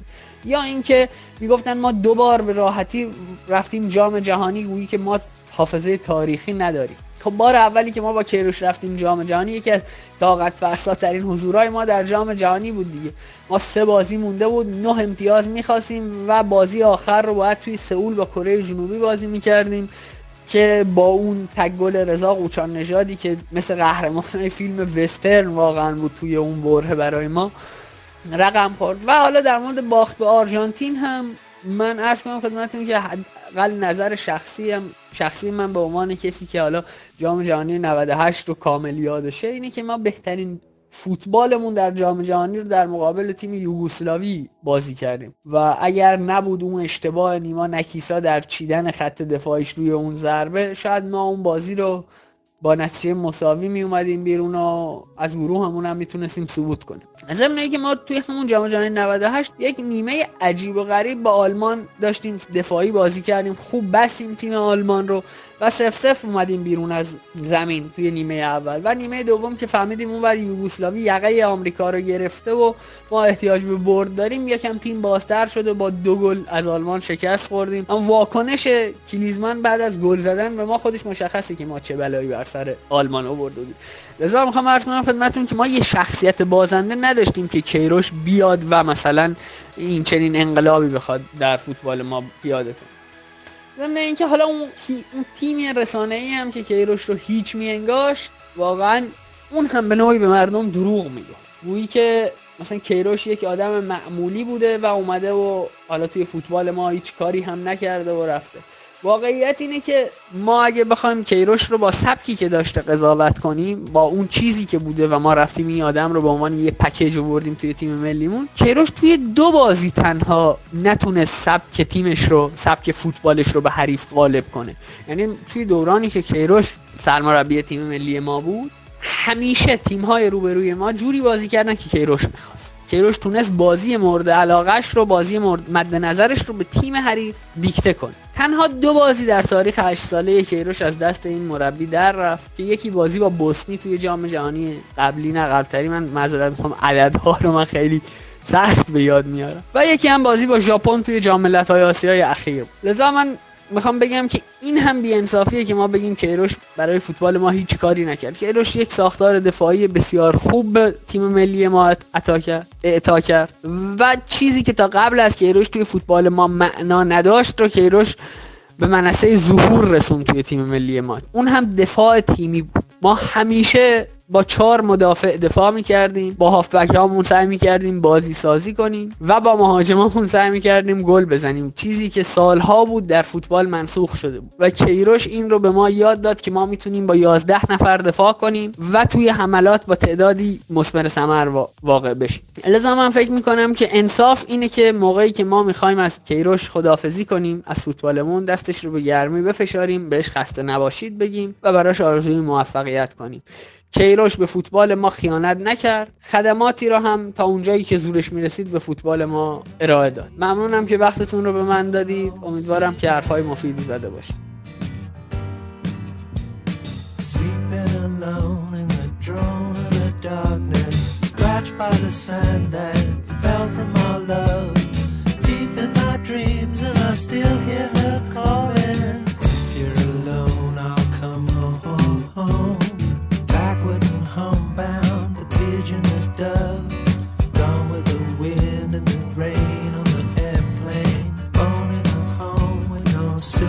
spoon. I'm drinking champagne like a good tycoon.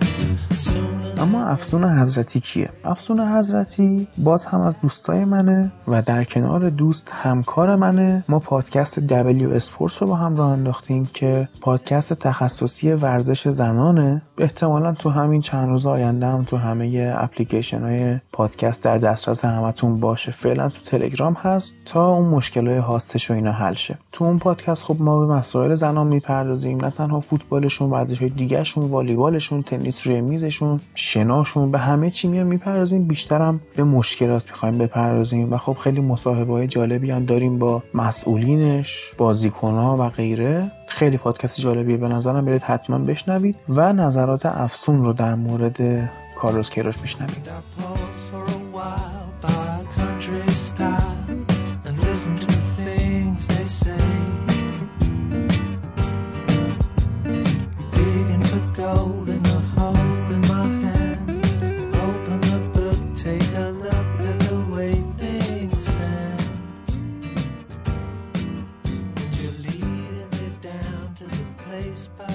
سلام من افسون حضرتی هستم. 21 سال سابقه کار خبرنگاری ورزشی دارم. تحصیلاتم هم تو همین حوزه هستش. در مورد کارلوس کیروش سرمربی سابق تیم ملی عقاید مختلفی وجود داره. من فکر می‌کنم که نمیشه چشم رو خوبی های شخصیش بست و فنیش نمیشه چشم روی بدی های فنی و شخصیش بست. باید خیلی منصفانه و واقعا با یک نگاه بیطرف شاید نگاه خاکستری بهترین رنگی باشه که بشه توصیف کرد براش. نه سفید ببینیمش نه سیاه. واقعیت اینه که خب اون خدماتی داشته به فوتبال ایران. شما نگاه کنید همین بازیهایی که ما در دو جام جهانی که با اون حضور داشتیم سطح کیفی کار ما بالا بود. راحت می‌رفتیم جام جهانی. شاید میشه گفت مسابقه های ایران دی مسابقه های بیهیجانی شده بودن. چون ما از پیروزی هامون از اینکه موفق میشیم تیم‌ها رو شکست بدیم مطمئن بودیم. دیگه نباید به اما اگرها دل میبستیم. اینا جنبه هایی که میشه در مورد کیروش صحبت کرد. اما یک اتفاق دیگه که بد بود در این حوزه رخ داد این بود که یک انشقاق وحشتناک در طیف هوادارای فوتبال انداخت. من فکر می‌کنم حتی کسانی که اومدن به عنوان تیم رسانه‌ای یا تیم طیف هواداری پشت کیروش ایستادن اونا هم خودشون اومدن دیگه در یه مقطعی خراب کردن از چشم مردم انداختن. شما می‌تونید به آخرین نظرسنجی که برنامه 90 یکی از معتبرترین برنامه های ورزشی در مورد کیروش برگزار کرد توجه کنید که آیا شما راضی بودید از عمل کردش آری یا خیر؟ شما ببینید 53 فکر کنم در مقابل 47 بود. یه نتیجه که عادل فردوسی پور چند بار برمیگرده به دوتا نمودار نگاه می‌کنه و میگه حالا ما باز می‌ذاریم این فرصت رأیگیری رو. چرا؟ چون انتظار داشت همه بگن بله بله ما راضی هستیم. ولی اون 47 درصد همه من فکر کنم پرسپولیسی نبودن که بگن ما ناراضی هستیم. اونا آدم های بیطرفی مثل من بودن که به عنوان به واسطه شغلم باید بیطرف باشم. من اگه تو خونم تنهایی فوتبال ببینم می‌تونم نگاه رنگی نگاه شخصیمو وارد کنم داد بزنم هوار بزنم گریه کنم و ابراز خوشحالی کنم. ولی زمانی که قلم به دستم می‌گیرم و می‌خوام بنویسم باید همه اینا رو در درون خودم نگه دارم. من این وظیفه رو ندارم که عشق و علاقم رو به فلان تیم فلان بازیکن نگاه مربی مجموعه از قبل بوده بخوام زمانی که باید قضاوت کنم وارد کنم. من فکر کنم نظرسنجی که برنامه 90 برگزار کرد خیلی نیاز به واکاوی داشت. ای کاش ما اونو بررسی کرده بودیم. شما ببینین من فکر کنم که شاید یکی از آدم هایی که خیلی از بابت هواداری کارلوس کیروش ضربه خورد عادل فردوسی پور بود. هلاک کرد خودشو که دفاع کنه ازش. شما اون تیزری که ساخت, ساخت برای تیم ملی ملغمه از همه چیز بود. از کشتی سومو ژاپنی بود از کشتی حمید سوریان بود از چشم پلنگ بود از دیزالف کردن چشم عقاب در چشم کیروش بود. خب من حداقل به عنوان یه شخصی که خبرنگارم و می‌دونم که آدم باید چطور به کارش نگاه کنه چطور باید حرفه‌ای نگاه کنه به این داستان. من فکر کنم فردوسی پور خیلی اینجاها به خودش ضربه زد. یعنی خودزنی های وحشتناکی در این باره داشت می‌کرد. کاروس کیروش آدم تند و بد اخلاقی بود. هنوزم هست. عقبش نشون میده که با خیلی درگیری داشته. ولی مشکل ما این بود که ما هر زمان ما که میگم یعنی اون طیفی که حالا یا حد وسط بودن نه حلاکش بودن نه خواستن سر به تنش نباشه اینا به موقع نیومدن این حرفها رو بزنن. آخرین شبی که ما میبازیم امیر حاج رضایی انتقاد می‌کنه. آدمی که شاید سه ماه پیش از تیم ملی دفاع می‌کرده. اینکه چرا سه ماه پیش انتقاد نمی‌کردیم جای سوال داره. آیا گفته بودن به ما انتقاد نشه؟ آیا فکر می‌کردیم همیشه ما باید اون حس همدلی رو حفظ کنیم؟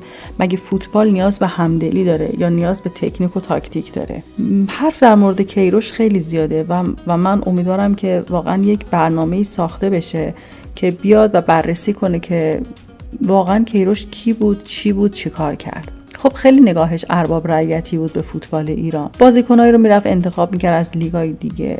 وقتی بهش می‌گفتن چرا فینال جام قهرمانان آسیا نیومدی نگاه کنی مدافعاش می‌گفتن مگه براش کارت دعوت فرستادی؟ مگه باید کارت دعوت بفرستن؟ ببینین اینا همه باعث شد که اون ناخداگاه ریشه های خودش رو از تو دل مردم در می آورد این یه دندونی که شما می‌کشین میگن بعدش بیاین ریشه هاش هم در بیارین من فکر کنم کیروش و اون تیمی که پشت سرش ایستاده بودن نفهمیدن چی کار باید بکنن. یعنی اولین بار بود من تو این 20 سالی که می‌دیدم من توطعه تو فوتبال زیاد دیدم. من چوب لای چرخ مربی های فوتبال گذاشتن خیلی دیدم. خیلی دیدم. می‌تونم اسم ببرم کی چی کار کرده. ولی این دفعه اصلا یک چیز عجیب غریبی بود. یعنی من اصلا باورم نمیشه که یه مربی می‌تونه اینقدر نفرت پراکنی کنه.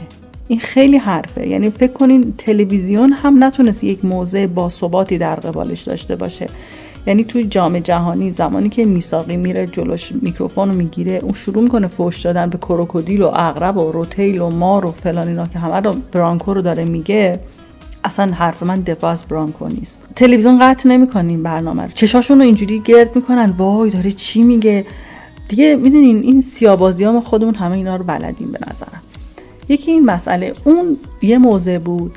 موضعی که محمد رضا احمدی که وقتی بیرانوند پنالتی رو می‌گیره اینقدر شتاب زد و حول میگه وای ناز نفست بیرو ناز نفست ما معمولا به خواننده ها میگیم ما به دروازبان ها نمیگیم ناز نفست.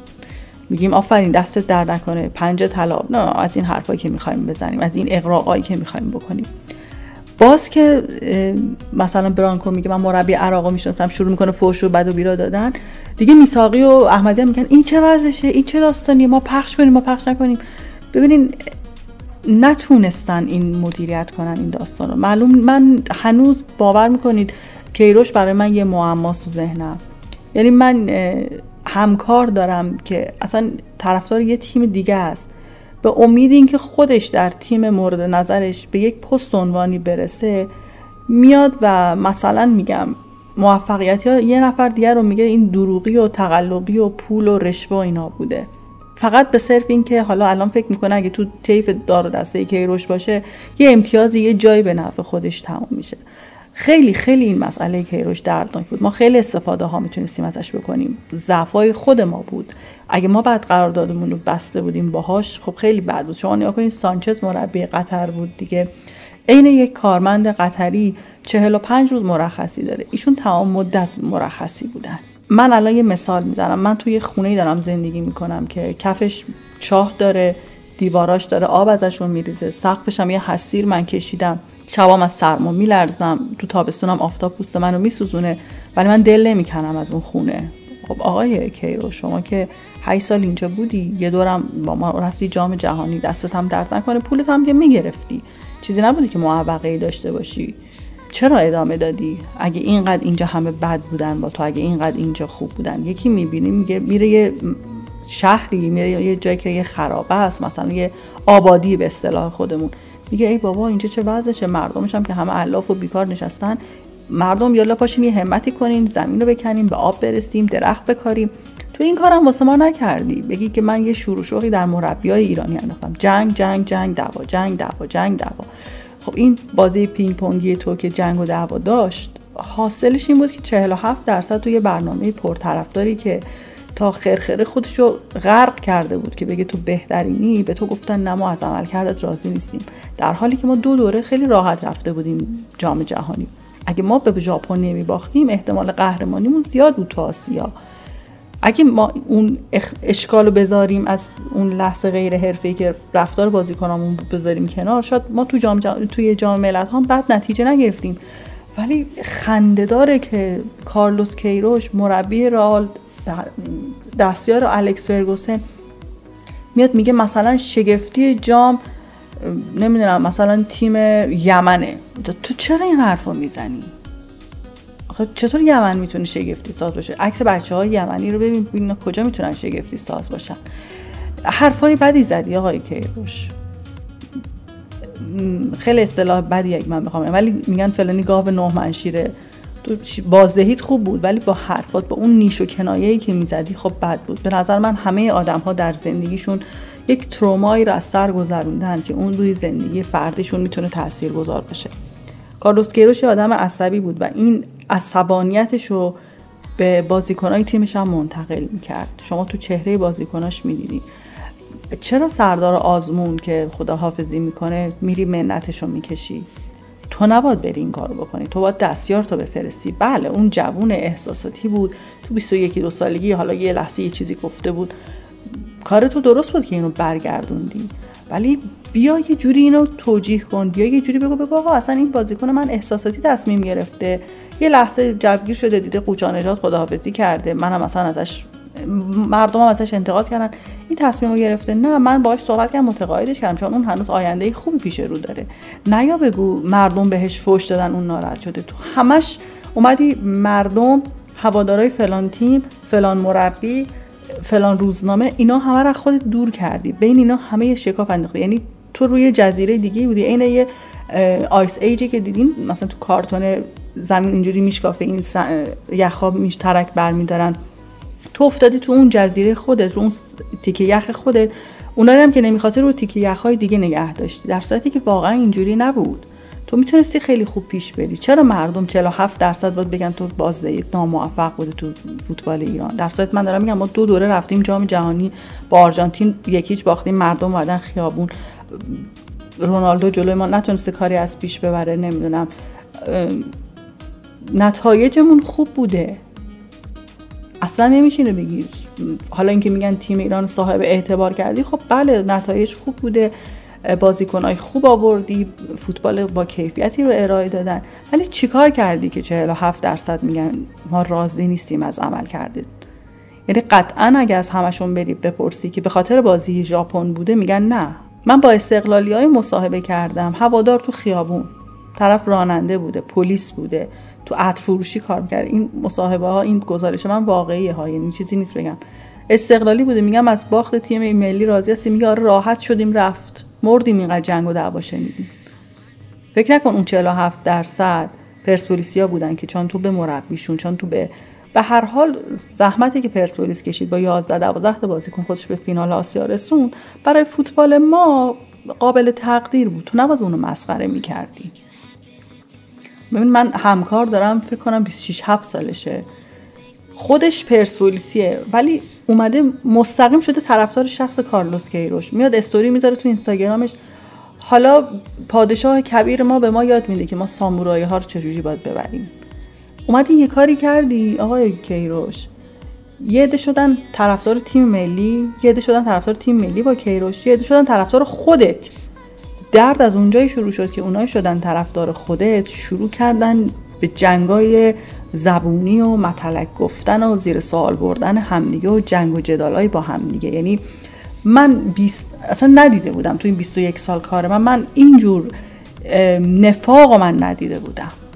بارها شده تیم ملی مربیایی داشته بازیکنایی از دقیقه ال حتما دقیقه 60 مثلا منصوریان میومد تو زمین دوره مایلی کهن. ولی من قسم می‌خورم استقلالی اون زمان اینقدر ناراحت نبودن از مایلی کهن. چیکار چه اتفاقی میفته که کیروش اصلا میشه سمبل استرس و استراب برای ما؟ تو مگه کنار فرگوسن کار نکردی؟ خب می‌تونستی بیای الان که ما دو سالی کاری نداریم به جای این همه جنگ و دعوا میومدی مربی آموزش می‌دادی می‌رفتی رو تیمای پای کار. می‌کنی لوپتکی میاد اسپانیا میره با رئال مادرید صحبت می‌کنه تو دو جام جهانی. میذارنش کنار.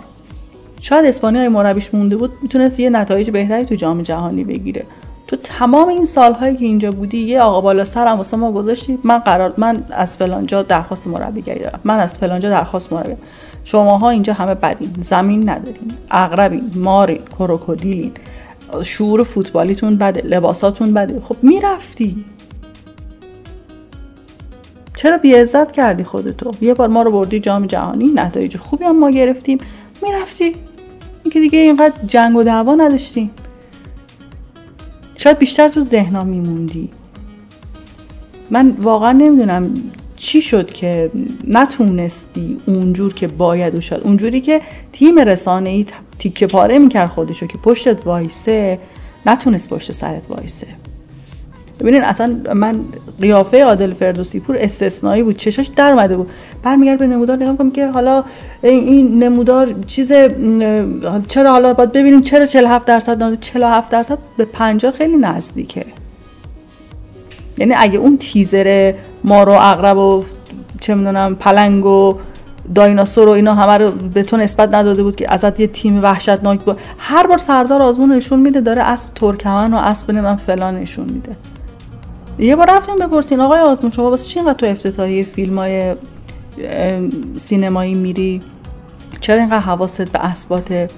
بله زمانی که ما تو اردو نیستیم زمانی که بازی نیست زمانی که در تملک تیم ملی نیستیم همه افراد دنبال زندگیش هست این یه کارمند یه کارمندم از اداره میاد بیرون میره دنبال تفریحش میره دنبال علاقه که ایرادی نداره. ولی واقعا ایرادی به آزمون هیچ کس نمی‌گرفت. میترسیدن منتقدات ازت انتقاد کنن. هم از خود کیروش میترسیدن به نظر من. هم از طیف هوادارش. حالا چه؟ این هوادار فرد بود چه؟ این هوادار رسانه بود. یعنی رسانه ها رو اومدی دو دسته کردی. من بین همکارام جنگ و دعوا دارم می‌بینم سر این مسئله. در صورتی که ما ما قرار نبود که با هم دعوا کنیم. رسانه ها که با هم دیگه سری مربی دعوا نمی‌کنن. هوادارای دو تیم می‌تونن دعوا کنن. بگن از تیم ما چهار تا بازیکن از تیم فلان مثلا تیم رقیب ما 8 تا بازیکن ما دعوا می‌کنیم. ولی من و همکارم که به خاطر مربی مربی تیم ملی نبود با هم دعوا کنیم. نمی‌دونم واقعا چه اتفاقی افتاد. شاید بتونم بگم که یه زمانی تاریخ خیلی چیزها رو مشخص می‌کنه. و اینکه کارلوس کیروش به نظر من یک پدیده بود تو فوتبال ایران. یه پدیده عجیبی که تونست از آب گلالود حداقل برای خودش خوب ماهی بگیره. هرچند که از اون ماهیایی که می‌گرفت یکی دو تاش هم به خورد فوتبال ما داد یعنی ما هم تغذیه کرد. نمیشه چشم روی چیزا هم بست. ولی همین فوتبالی که اینقدر تو سرش می‌زدی. همون تیمی که با مربیش اونقدر لج و لج بازی و جنگ و دعوا داشتی تو تقریبا تو این جام جهانی آخری که با ما بودی از اونا همه استفاده کردی. وحید امیری مهدی تارمی مثلا سه جلال حسینی رو نبردی. نمی‌دونم علیپور رو نبردی. من خودم معتقدم که شاید علیپور خیلی نمی‌تونه تو قالب تیم ملی قرار بگیره. اصلا من میگم پرسولیس بذاریم کنار. با مسعود شجاعی کاپیتان تیم سه تا چهار پنج تا کنفرانس مطبوعاتی میری ده دقیقه به این آدم بازی نمیدی. خب اینو بذار سرپرست تیم. به هر حال یه بازیکنایی که تو اون سطح می‌رسن یه شن و اعتباری دارن. نباید که با شن اینا بازی کنه. نمی‌دونم یعنی این فوتبالی که معتقد بودی هیچی تو دلش نیست و زمین نداره و شعور نداره و مدیریت نداره و مدیر نداره. مخصوصا پرسپولیس که دیگه به نظر از همه بدتر بود دقیقا از همون بازیکنهای پرسپولیس سود بردی تو جام جهانی استفاده کردی و تمام اونایی که تو اروپا گشته بودی پیدا کرده بودی همه رو نیمکت نشوندی. به حدی که قوچان نجات خداحافظی کرد از تیم ملی. دژاگه اومده رفته داره توی با مسعود شجاعی دارن تو تراکتور سازی بازی می‌کنن. بقیه هم که همون مثل همیشه مقصد همیشگیشون لیگای عربی هستش. یه جهان بخش بازی خیلی نکرد خوب بازی نکرد. کریم انصاری فر که فکر کنم که خیلی نمیشه روش حساب کنی. مخصوصا اگه دیگه درگیر زندگی شخصیش بشه با توجه به اون ثروت هنگفتی که زنش داره آدم عاقلی باشه دنبال بیزینس میره تا بخواد دنبال همین فوتبال بیاد بدوه و فوش بشنوه بعد ایمیرا بشنوه بهش بی احترامی بشه. شاید یک تیم واقعا با نگاه هم مثبت هم منفی باید بشینن و این پدیده به نام کارلوس کیروش در فوتبال ایران بررسی کنن. اتفاقای خیلی عجیبی بود و خیلی حاضر نشدن بازش کنن. و یه عده مغرضانه خب خیلی حرفا می‌زدن که به نظر من اونم واقعا صحیح نبود. یعنی من یه بار به یکی از همکارام گفتم گفتم از نوشته های پرسپولیسیا تو توییتر و اینستاگرام همونقدر حال تهوع به آدم دست میده که از بغض و کینه استقلالی آدم همون احساس نفرت و انزجار رو داره. این شکاف بین هوادارا واقعا دردناک واقعا دردناکه که هنوز که هنوزه مثلا شما تو ورزشگاه پرچم ژاپن می‌بینی. به چه دلیل؟ به خاطر اینکه اصلا دیگه حالا طرف اصلا نمی‌دونه واسه چی داره این پرچم رو می‌بره. راست و دروغای هم گفته شد. کمک مربیت خوشحالی کرده از باخت پرسپولیس. اینا رو کسی نه به چشم دیده نه واقعا سندش موجوده. اینا باید بررسی می‌شد به جایی به نظر من جنگ را افتاد. ولی خودت چی میگن چند مرده حریف همشون بودی. می‌تونستی از پس همه اینا بر بیای خوب بلد بودی جنگ را بندازی. ولی زمانی که از هان منحرف می‌کردی جنگ را مینداختی به نظرم بودن که یه عده می‌دیدن اشکال های کار کجاست. ولی چرا صداشون دیر در اومد؟ چرا دیر انتقاد کردن؟ واقعا جای تحمل داره. باید این پدیده کیروش به نظر من حسابی بررسی بشه. حسابی. در نهایت هم باید تشکر کنم از فوتبال پادکست فوتبال لب که واقعا این فضای چند صدایی رو در اختیار همه قرار داده که همه بیان نظراتشون رو بگن و زمانی که منتشر بشه می‌تونیم بفهمیم که چه طیفی و از چه اقشاری میان میگن با چه رنج سنی حالا جنسیت های مختلف با نگاه های متفاوت. قطعا که نگاه های ارزنده توش زیاد هست نگاه های انتقادی زیاده و نگاه های طرفداری و حتی ضد کارلوس کیروش هم زیاده. و خب از مجموعه همه اینا میشه به یه جنبندی رسید چون هر کسی از یک زاویه داره قضیه رو نگاه می‌کنه. من از زاویه دید خودم اینجوری می‌بینم ولی قطعا که وقتی صداهای دیگر رو بشنوم منم احتمالا نظراتم تعدیل پیدا می‌کنه و خب این جای تشکر داره که چنین فضایی ایجاد شده که ما می‌تونیم توی چند صدایی نظراتمون رو تعدیل بدیم قشنگترش کنیم رنگ و لعاب بهتری بهش بدیم.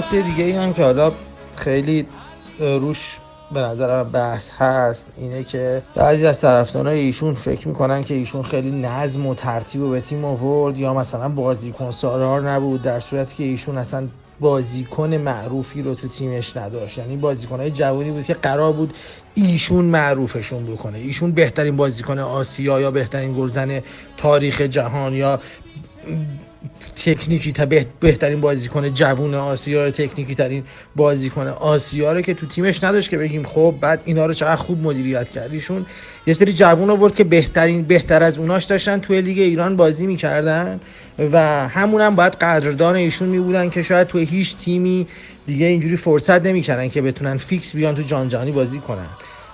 واسه همین از این منظر هم به نظر من نمره قبولی نمی‌گیره. یعنی به نسبت اون اسمی که حالا همه انتظارش رو داشتن نمره قبولی نمی‌گیره.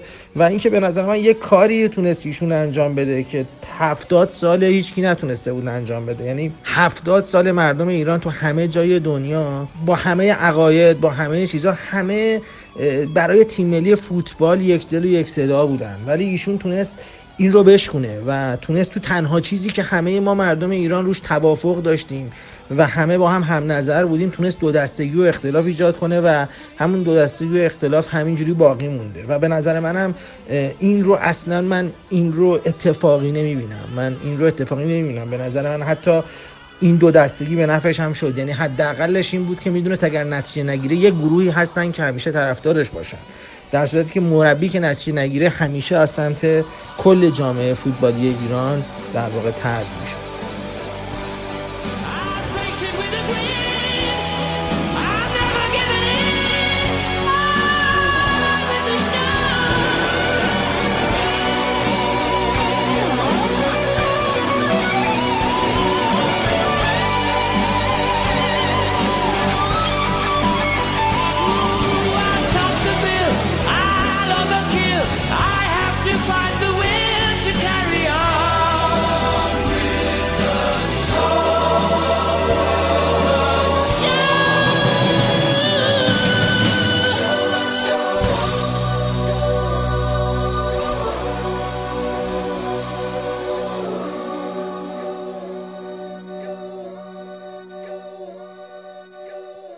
چند تا از نظرات دیگه مردم رو بشنویم. شما شنونده های عزیز برامون فرستادید. سعی کردم گلچین نظرات باشه دیگه. واقعا نمی‌شد همش رو گذاشت. خودتون ببینید هزار و خورده وایس نمیشه. توش در حد یه اپیزودی که خیلی هم طولانی نشست هوا کرد. خب سلام. وقتون بخیر. به نظر من کیروش گزینه مناسب واسه کشور ما بودش. یه مربی رو متوسط رو به بالا بود که می‌تونست خودشو با شرایط فوتبالی ایران وفق بده و بتونه مدعی به دست آوردن موفقیت تو ایران باشه. از این لحاظ که اگه مربی ضعیف بود مطمئنا 8 سال دووم نمی آورد. و اگه یه مربی بزرگم بود باید می‌دیدیم می‌تونست تو این شرایط دووم بیاره. چون اکثرا مربیایی که به عنوان مربی بزرگ میشناسیمشون نتایجی که به دست آوردن توی شرایط بسیار از لحاظ امکاناتی و روانی و حقوقی و غیره بوده. آخرم می‌خوام بگم که اگه منصفانه با این قضیه بخوایم برخورد کنیم باید ببینیم از سال تقریبا 2000 به بعد چه دستاوردهایی تو فوتبالمون داشتیم که از جناب کیروش انتظار داشتیم که موفقیت بیشتر از اون به دست بیاره. ممنون. وقتتون بخیر.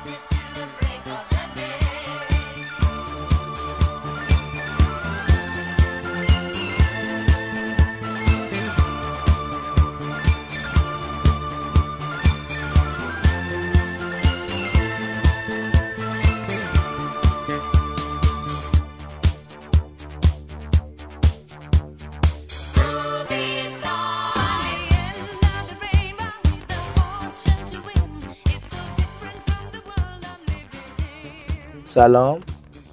می‌خواستم نظرم راجب کارلوس کیروش بدم. من هیچ وقت نه موافقش بودم نه مخالف. فقط صرفا سعی کردم تو لحظه ارزیابیش کنم. کیروش از اون دست مربیه بود که برنده نبود. یعنی شاید توی مقطع خوبی جواب بده ولی هیچ وقت مربی برنده و جاموری نبود. عملکردش تو رئال مادرید عملکردش تو تیم ملی پرتغال تو زمان که دستیار سر الکس بزرگ بود. اینا رو همه رو نشون داد که علا رقم که مربی خوب و با دانشی مربی برنده نیست. صرفا توی مقطع جواب میده که 8 سال به نظر من زیاد. خب ما با کیروش چند تا گلوگاه داشتیم. بازی با عراق رو داشتیم که نتونست از پوزش بر بیاد به خاطر چینش غلط خودش. بازی دادن تو مسئول شجاعی توی اون بازی حساس به نظر من دیوانگی محض بود. چرا؟ چون وقتی که کیروش میترسه سعی می‌کنه از مهرهایی با تجربه استفاده کنه که بازی رو در بیاره. و این غلطه. دومین گلوگاش بازی با پرتغال بود. علیرغم که ما پرتغال رو می‌تونستیم راحت ببریم چون پرتغال با وجود اسم بزرگش پرتغال اون تیمی نبود که بتونه کشوری رو اذیت کنه یا حتی بخت بالا رفتن از گروهی باشه. بازیش جلو اروگوئه کاملا مشخص بود که نمی‌تونه. حالا درسته بگیم اسپانیا رو برده؟ اسپانیا رو در چه حالتی برد؟ یکی یه بازی مثل ایران مراکش بود که تونست اسپانیا رو ببره. بعد تازه این اسپانیا اسپانیای فرناندو هیرو. باز تو اون بازی از حاج صفی استفاده کرد. حاج صفی که واقعا نمی‌تونست از پس کوارشما بر بیاد. کوارشما بازیکن با تکنیکیه بازیکنی که دفاع رو روش واقعا باید سرعتی باشه. پس اونجا هم نتونست.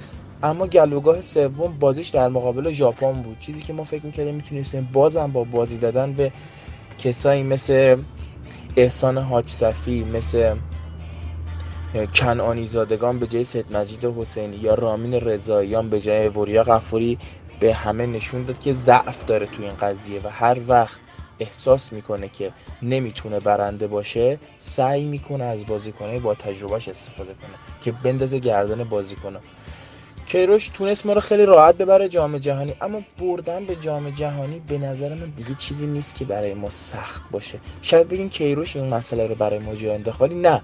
ضعف تیمای دیگه. شما عربستان الان مقایسه کن. شما عمان بحرین الان مقایسه کن با چند سال پیش. خیلی آسیا کلاسش اومده پایین حتی همین کره کره زمان پاک جیسون چه تیم قدرتمند بود کره الان چه تیمیه. حتی خود ژاپن و استرالیا تیمایی به مراتب ضعیفی شدن.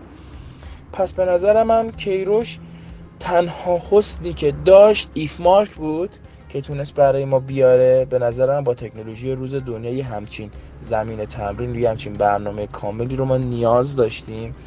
و همین چیزهایی که برای ما به دست تو این 8 سال چیزهای کاملا اپیدمی بود و ما می‌تونستیم با یه مربی ساده تر هم به دست بیاریم با یه پول ارزون تر چون کشور ما به نظر من استعداد این رو داره که تو فوتبال خیلی جلو به ولی این چیزی که ما با کیروش به دست آوردیم همه توانایی های ما نبود.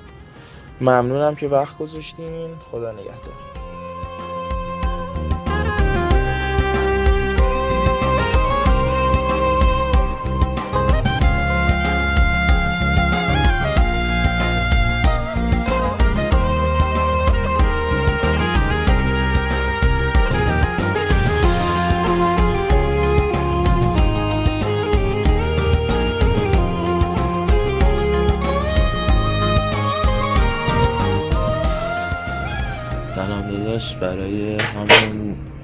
موضوع کیروش اینو دارم میفرستم. من می‌خوام درباره چیزهایی که به عنوان دستاورد کیروش میگن صحبت کنم و انتقاداتمو بگم.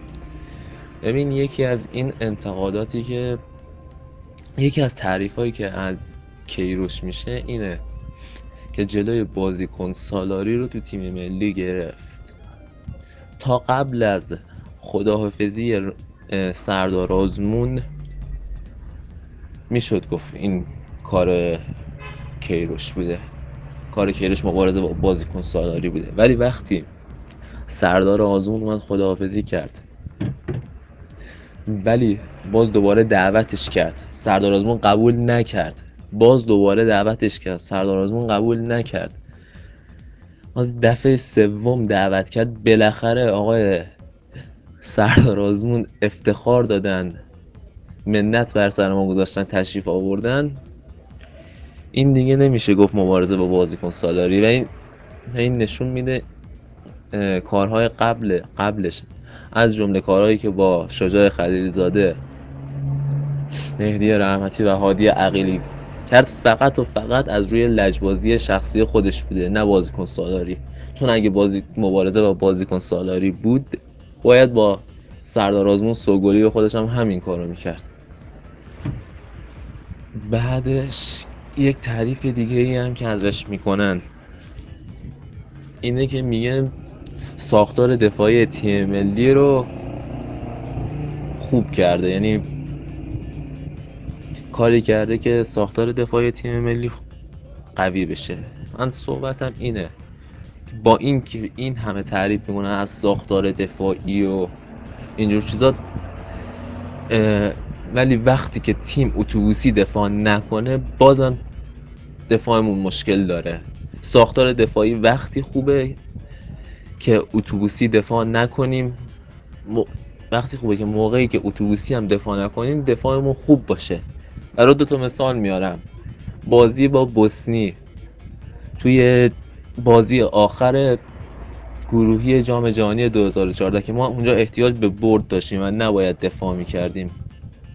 برای همین اتوبوسی دفاع نکردیم. نتیجهش نتیجهش چی شد؟ باخت سه یک با بوسنی.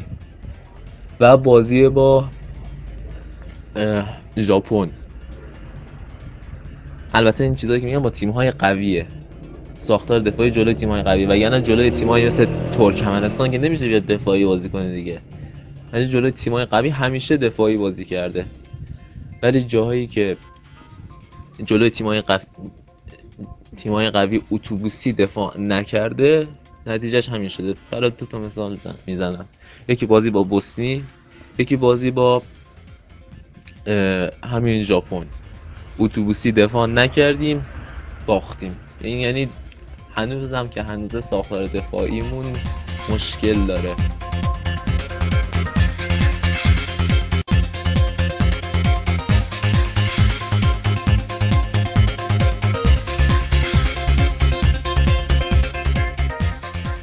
دوستانی که تو کانال تلگرام فوتبال لب یا اینستا فوتبال لب هستن حتما متنایی رو دیدن با هشتگ مرتزا اگه براتون سواله که این مرتزا کیه مرتزا خب نویسنده ماست. کار می‌کنه با همون خیلی هم بچه خوبیه. دانش فنی خوبی هم داره. لحنش هم خیلی شوخیه باحال توش داره. مرتزا هم برامون در مورد کیروش صحبت کرده. خوبم صحبت کرده. بریم حرفای مرتزا هم بشنویم.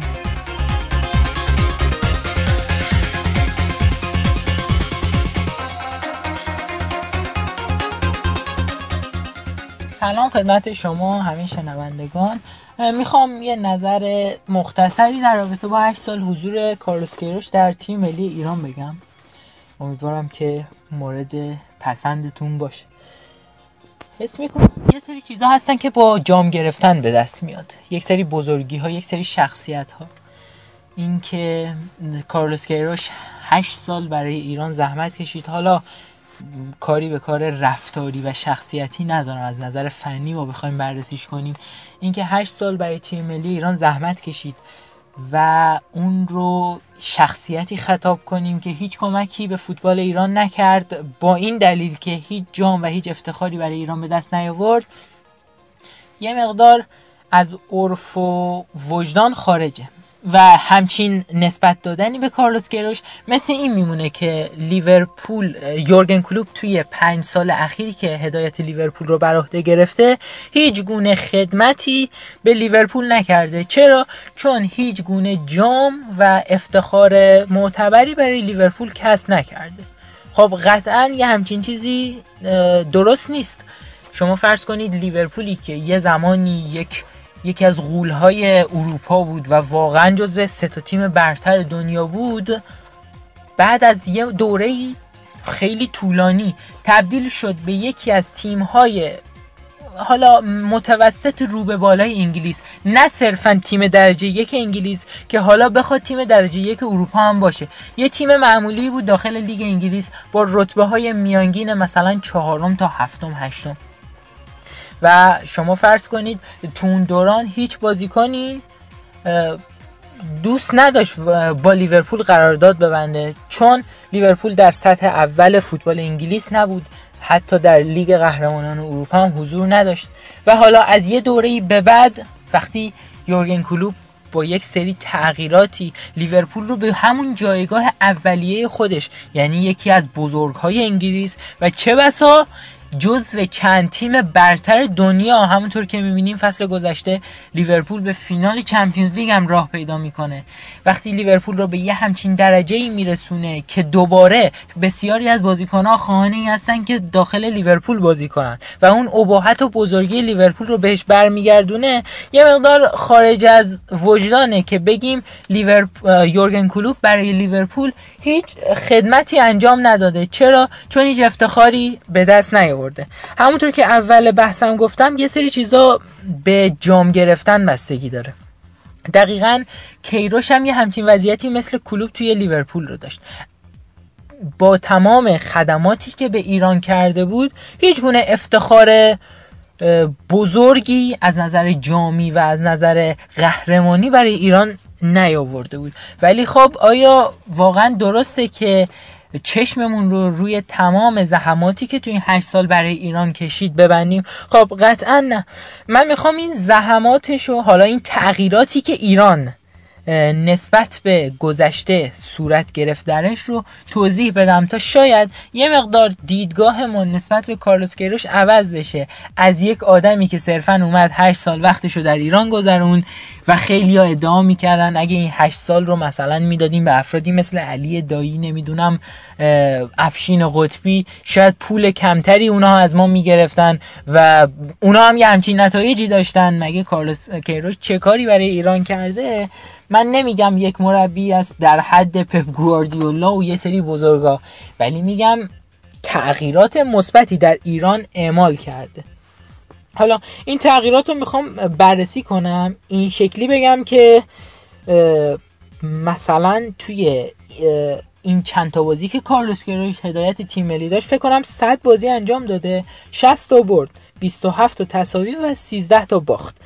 و حریفای ایران توی این 8 سال به چند دسته تقسیم می شدن دسته اول رقبای آسون و تقریبا دست سوم. یعنی رقبایی که در رده سوم تیم‌ها قرار داشتن و کاملا تیم‌های دست و پا بسته بودن. مثل یمن، ویتنام، عمان در جام ملت‌های آسیا و یا حریفایی مثل سوریه، ترکمنستان و خب تعدادشون زیادن. ایران چه تو زمان کارلوس کیروش و چه زمان قبل کیروش یه فوتبال مقتدرانه ای در, در برابر این تیم‌ها انجام می‌داد و در نهایت هم با یه نتیجه خوب پیروز می‌شد. دسته دوم تیم هایی که در برابر ایران قرار می‌گیرند و همچنین رقبای کارلوس کیروش رقیبایی بودند که به مراتب از رقبای دسته اول گروه اول قدرتمندتر بودند. ولی باز هم جزو تیم های درجه یک فوتبال دنیا و یا حتی آسیا قرار نمی گرفتن تیمایی مثل امارات حالا قطر ازبکستان درسته؟ الان گفتن این که قطر جزو این دسته است یه مقدار غلط. چون واقعا با یک سری سرمایه گذاری هایی که شده قطر داره تبدیل میشه به یکی از تیم های درجه یک آسیا و چه بسا توی جام جهانی 2022 قطر تبدیل بشه به یکی از تیم های خوب همون جام. و یا حتی دنیا. ولی خب فعلا ما فرض رو بر این می‌گیریم که قطر همون قطر یکی دو سال اخیره همون قطری که هر بار با ایران بازی کرده باخته همون قطری که شخصیت قهرمانی نداره و فلان. واکنش تاکتیکی ایران در برابر این تیما چجوری بود؟ بازی خودش رو به این تیما تحمیل می‌کرد. یعنی به شدت در برابر این تیما مالکانه بازی می‌کرد. تمام توپ میدان دست تیم ملی بود. ولی خب با یه احتیاط خاصی وارد بازی می‌شد و در نهایت با یه نتیجه حالا نسبتا خفیف با یه های با اختلاف یک یا دو گل در برابر این تیما پیروز می‌شد.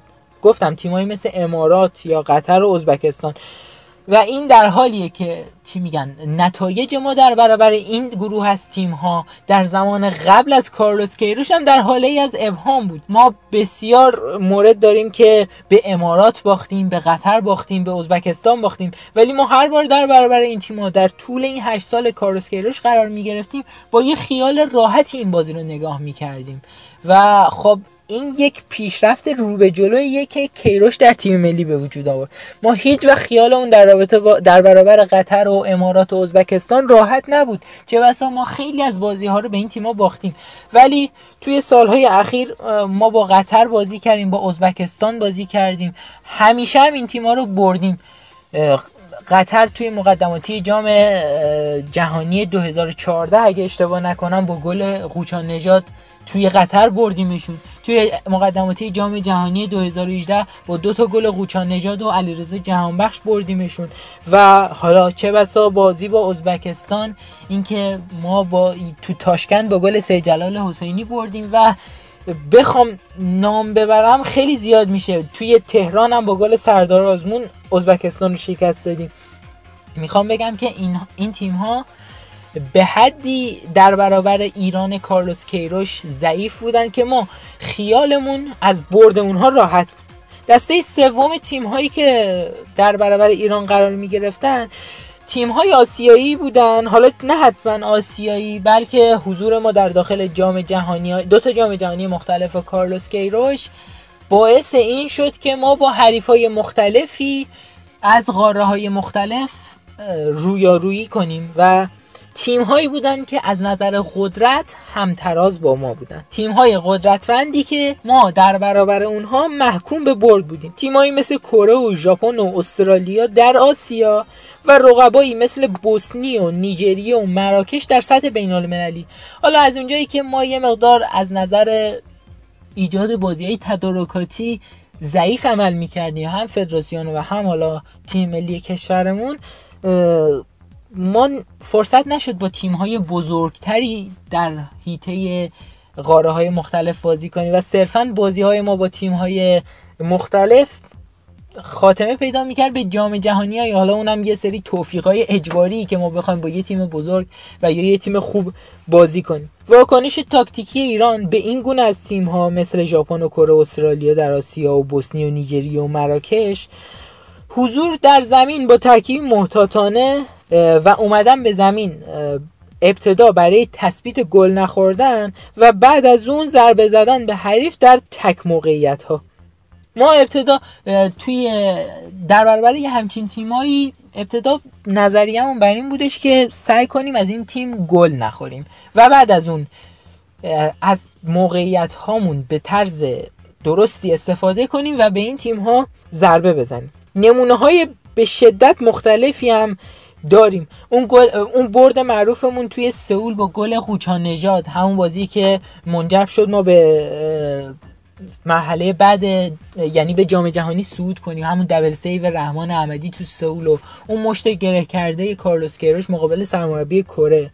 یا بردمون توی آزادی با شوت داخل محوطه جریمه نکونام یک بر صفر کره رو شکست دادیم. یا بردمون با تکل سردار آزمون توی آزادی توی همین مقدماتی جام جهانی 2018 و نکته قابل توجه رویاروییمون با تیمای دسته سوم پیشرفت محسوسمون بود. تو جام جهانی 2014 ما فاکتور اول یعنی دفاع کردن رو در برابر نیجریه به خوبی انجام دادیم. ولی توی خلق اون تک موقعیت ها فاجعه بودیم. در برابر بوسنی حتی شرط اول رو هم رعایت نکردیم و با سه گل از زمین خارج شدیم.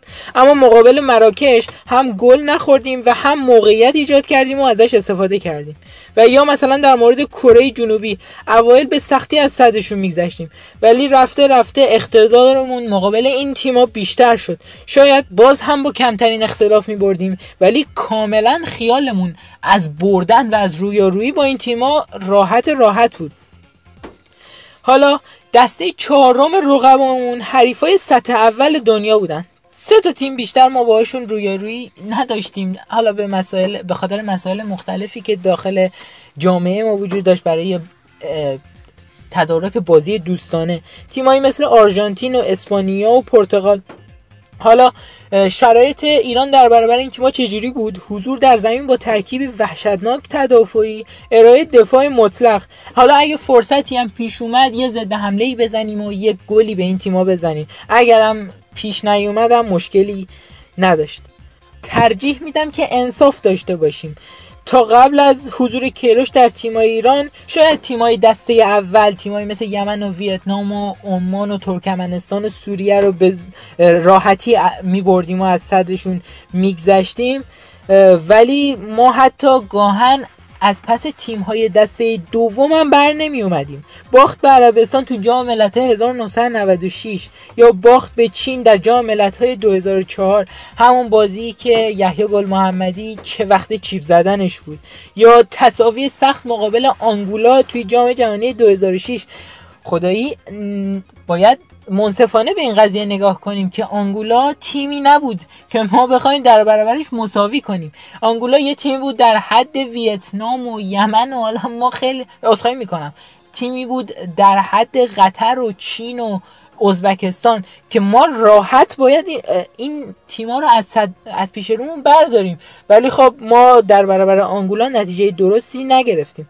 حالا خیلی مواردی دیگه هم وجود داره که بهتره که دیگه ورود نکنیم. همین سه تا مثالی که براتون زدم فکر کنم کافی باشه. و جالبه که واکنش ما قبل از کارلوس کیروش در برابر تیم های دسته سوم هم بدتر از اینا بود. باخت به ژاپن توی جام ملت‌های 1992 هست توی دور گروهی. یا هست در برابر کره در جام ملت‌های 2000 و 2007 و 2011 همون بازی که ایران با گل دقیقه حدودا صد و خورده ای یکی از بازیکنهای کره یک بر صفر این تیم باخت و حذف شد. حالا فرض کنید ما از رویارویی با یه همچین تیمایی تبدیل شدیم به یک تیم قدرتمند که کره هفت ساله بهش گل نزده. یا نمونه بعدی باخت به مکزیک تو جام جهانی 2006 مکزیک تیم خوبی بود ولی قطعا از سطح اول دنیا نبود. تیمی همتراز با خودمون بود. حالا روی ما با تیمایی مثل کره به این شکل بودش که ما توی این چند سال اخیر همیشه اونها رو بردیم و خیلی خیال راحتی در برابرشون داشتیم. نظر کلی من حالا یه جنبندی کلی اگه بخوایم در رابطه با این موضوع بگیریم اینه که درسته که روش توی 8 سال شاید افتخار و جام معتبری برای ایران به دست نیاورد. ولی خب پیشرفت های کاملا محسوسی در این هشت سال وجود داشت که ما رو متقاعد کنه که کیروش خدمت بزرگی به این فوتبال ایران کرد. همین که ایران رو بعد از حدودا سی چهل سال برگردوند به همون ایرانی که یکی از قدرت های اول آسیا باشه. همون ایرانی که حدودا 4 5 سال رنگ اول آسیاست. همون ایرانی که از رویارویی با کره و حالا بماند تیم های ضعیفتر از کره هیچ ترسی نداره. درسته شاید در برابر ژاپن یا استرالیا گاهن لغزشی داشتیم ولی همین که به یکی از قدرت های آسیا تبدیل شدیم استنا و مدارک خیلی معتبریه که ما بگیم کیروش برای فوتبال ایران زحمات زیادی کشید. داشتم فکر می‌کردم که یه خورده از کیروش فاصله بگیریم بریم سراغ راب هالفورد وکالیست بند جودس پریست. یه ذره از یکی از ترکاشون رو گوش کنیم. یه دامنه صدایی داره. این استاد خیلی خفن. یعنی بعضی موقع آدم با گیتار برقی اشتباه می‌گیره صدای راب هالفوردو این یه هم گوش کنیم. هم یه استراحتی به مغزمون داده باشیم. هم به حال موزیک زیبا جلادهنده روحه.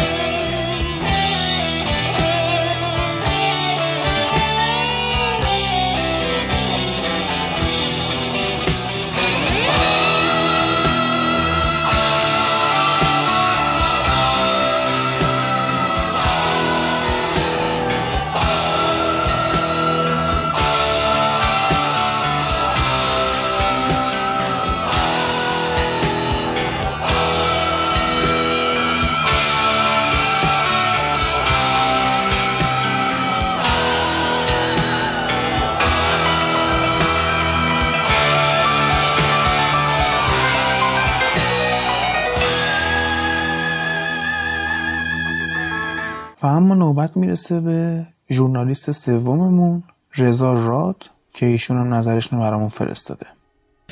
راجع کار کیروش اگر بخوام نظر بدم مثل اکثر چیزهایی که باید تو ظرف زمانی و مکانی خودشون در تاریخ سنجیده بشن و ما اونها رو نسبت به اون لحظه و برهه زمانی و مکانی در تاریخ و ظرف خودشون بسنجیم تا بتونیم نظر بدیم که آیا این کار و این عمل تو اون لحظه درست بوده یا غلط بوده. خب می شود سالها بعد نشست و بعد از اینکه یک سری اتفاقات رو بعدا دیدی تحلیل کنی و بگویی که فلان کار فلان موقع خوب بوده یا خوب نبوده. ولی مهم اینه که اون لحظه که خیلی از اتفاقات بعدی رخ نداده شما بدونی که چه تصمیمی باید بگیری. پس به نظر من راجع به کار کیروش اگر بخواهیم نظر بدهیم باید برگردیم به فضای اون سالی که کیروش بعد از قطبی وارد ایران شد. پس من میرم به اون زمان و یک تیم ملی تصور می‌کنم که به هم ریخته است. بازیکنی مثل مسعود شجاعی حتی برای خداحافظی با سرمربی خودش رو نشون نمیده. بازیکنانی بعدن مثل هادی عقیلی مثل مهدی رحمتی و حالا اگه نخوام اسم بیارم بازیکنان مختلف خودشون رو بزرگتر از تیم می‌دونن یا مهم می‌دونن و گمان می‌کنن که مربی و مربیان شاید نتونن که از اینا بگذرن به پشتوانه بار فنی که دارن و یا هوادارانی که دارن و یا حمایت هایی که از طرف باشگاه و دستن در کاران ازشون میشه. کیروش اینجا بسیار عالی. من نمره بسیار عالی. در حد 98 از 100 بهش میدم. بسیار عالی عمل کرد. پیرن تیم ملی رو صاحب ارزش کرد. ایران رو در سطح آسیا دارای یه تیم ملی منظم و با دیسیپلین کرد و برای اینکه خیلی نخوام این voice طولانی بشه و سخن به درازا بکشه فقط همین رو بسنده بکنم که یک نظم و شخصیت تیمی فوقالعاده به تیم ملی داد. بعد از مدت ها ما یک روش بازی از کیروش به تیم ما تزریق شد که سال به سال هم دیدیم کاملتر شد. حالا دوستان خیلی زیادی بعدها خورده گرفتن که این روش دفاعیه.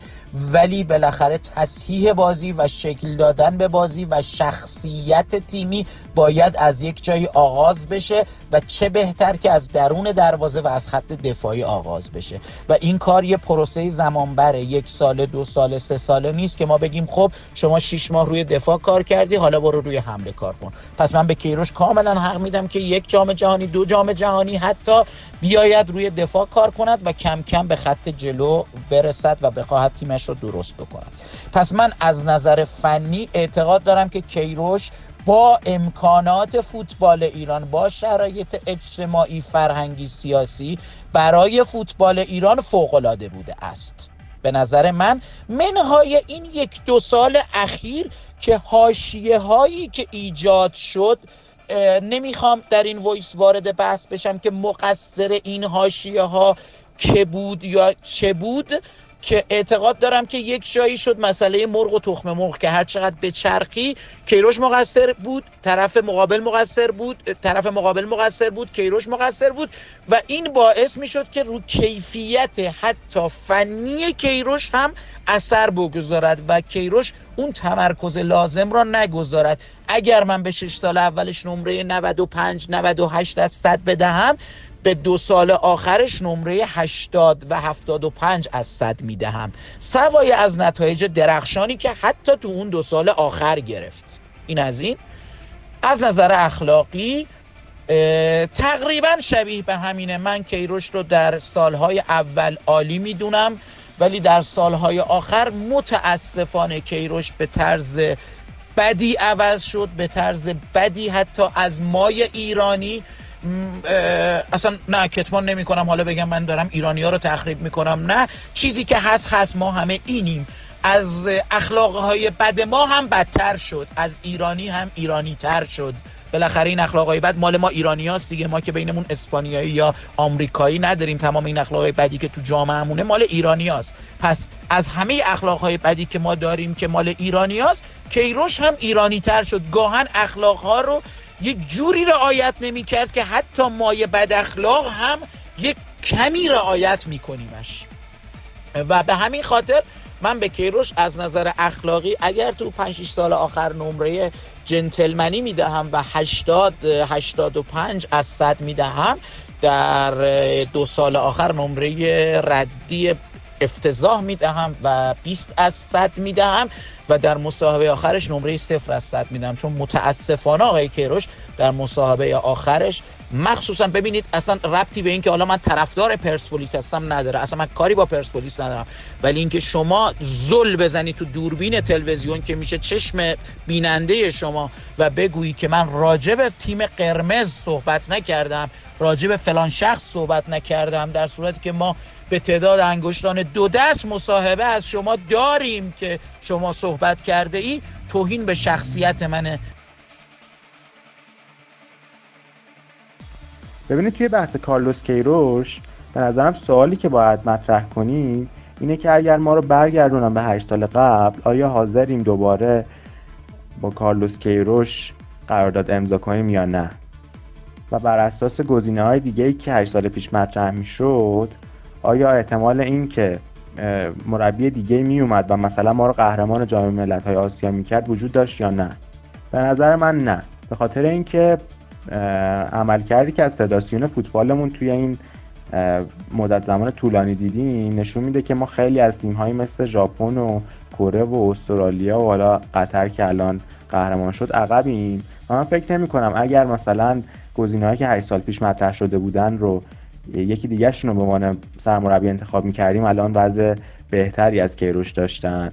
و اگر در مورد کارلوس کیروش هم بحث کنیم به نظرم عملکرد فوق‌العاده‌اش توی جام جهانی خصوصا جلوی تیم‌های بزرگ و کلا این نظم و دیسیپلینی که به تیم ملیمون اضافه کرده خصوصا نمودش توی خط دفاعی که ما چه کلینشیت ها و چه عملکردهای خوبی جلو تیم های مختلف داشتیم و اینکه بازی سازی از خط دفاع رو برنامه اصلی تیم ملی قرار داده در صورتی که ما همیشه در گذشته تاکتیکمون سیستم علی اصغری معروف بوده و اینکه دیگه فردگرایی رو از تیم ملی دور کرده و خیلی چیزهای دیگه ای که به تیم اضافه کرده به نظرم یه نسل خیلی خوبی برامون گذاشته که دوست دارم به عنوان هوادار تیم ملی این روند ادامه پیدا کنه با مربیای بعدی.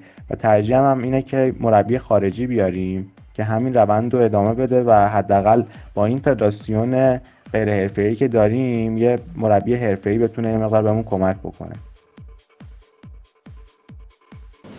سلام به دوستان. برخورداری هستم.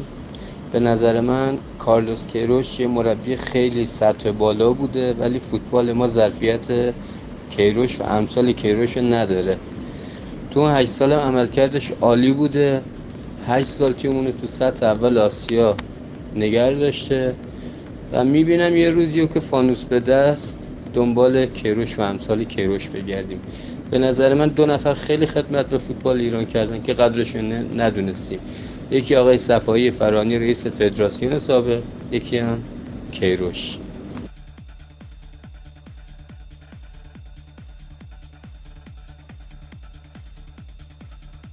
سلام. به تیم خوب و با کیفیت فوتبال لب پادکست. امیدوارم روز به روز بیشتر موفق باشید و بهتر بشید و پیشرفت کنید. تیم کیروش تیمی که زیر نظر کیروش کار می‌کرد تو این هشت سال هیچ کار خاصی نکردم الان. هیچ جامی برای ایران نیورد هیچ رتبه خاصی کسب نکرد. صرفا یه برد تو بازی دوم جام جهانی کسب کرد و هیچی. میشه گفتش که هیچ عملکرد خاصی نداشت. نه پسرفت بودش نه پیشرفتی کردش تیم ملی. صرفا اعمال و وظایف دفاعیش بهتر از قبل شده بود تیم. ولی همچنان در طراحی حمله و خلق موقعیت ناتوان بودن. به نظر من کار خاصی نکرد کیروش برای فوتبال ایران. ممنون خدا نگهدار. فوتبال لب عزیز سلام. من حسینم. در مورد کارلوس کیروش به نظرم یه مربی خوب بود که هشت سال بهش فرصت دادیم. یعنی هم مردم بهش فرصت دادن هم فدراسیون بهش فرصت داد. خیلی هم طبیعیه که نقاط قوت و ضعفی داشته باشه و وقتی هم که در موردش صحبت می‌کنیم به نظرم هر دوتاشو باید ببینیم. بودنش تا حدی ثبات بود برای تیم. یعنی هشت سال بود. هشت سال ثبات داشتیم. هشت سال تیم تقریبا یه رفتار مشخصی داشت. این البته به فدراسیون هم برمیگرده ما فدراسیونمون هم چندان تغییرات زیادی تو این هشت سال نداشته. و به نظر من به تیم هم شخصیت می‌داد. من اگه بخوام مقایسه بکنم مثلا مقایسه می‌کنم با برانکو سال 2006 که فوق العاده اصلا تیم به هم ریخته و نابود رفت توی جام جهانی. رفتاری هم که یعنی هدفی هم که برانکو داشت به نظرم خیلی شبیه هدفی بود که کیروش داشت. یعنی اون می‌خواست بره دفاع بکنه و نتیجه بگیره و متاسفانه توی موضوع موفق نبود. من یکی از صحنه‌ای که سال 2006 از برانکو یادمه این بود که بازی ایران پرتغال بود. تو اون ورزشگاهی بود که اسکوربورد وسط زمین بود همه می‌دیدن. اسکوربورد همه می‌دیدن. حتی رونالدو هم یادمه بهش نگاه می‌کرد. بعد از گل یا موقعی که داشت کاری می‌کرد می‌خواست صحنه از خودش ببینه رو بهش نگاه می‌کرد. ولی برانکو داشت مثلا صحنه که توی ذهن من از اون بازی مونده این که برانکو داشت ناخونش رو می‌خورد. بعد یه دفعه وقتی نشونش داد پاشت مثلا داد و بیداد کرد اینو و این رو مقایسه بکنید با رفتاری که کیروش توی مثلا جام جهانی روسیه داشت یا جام جهانی قبلی داشت یا رفتاری که حتی توی جام ملت ها داشت.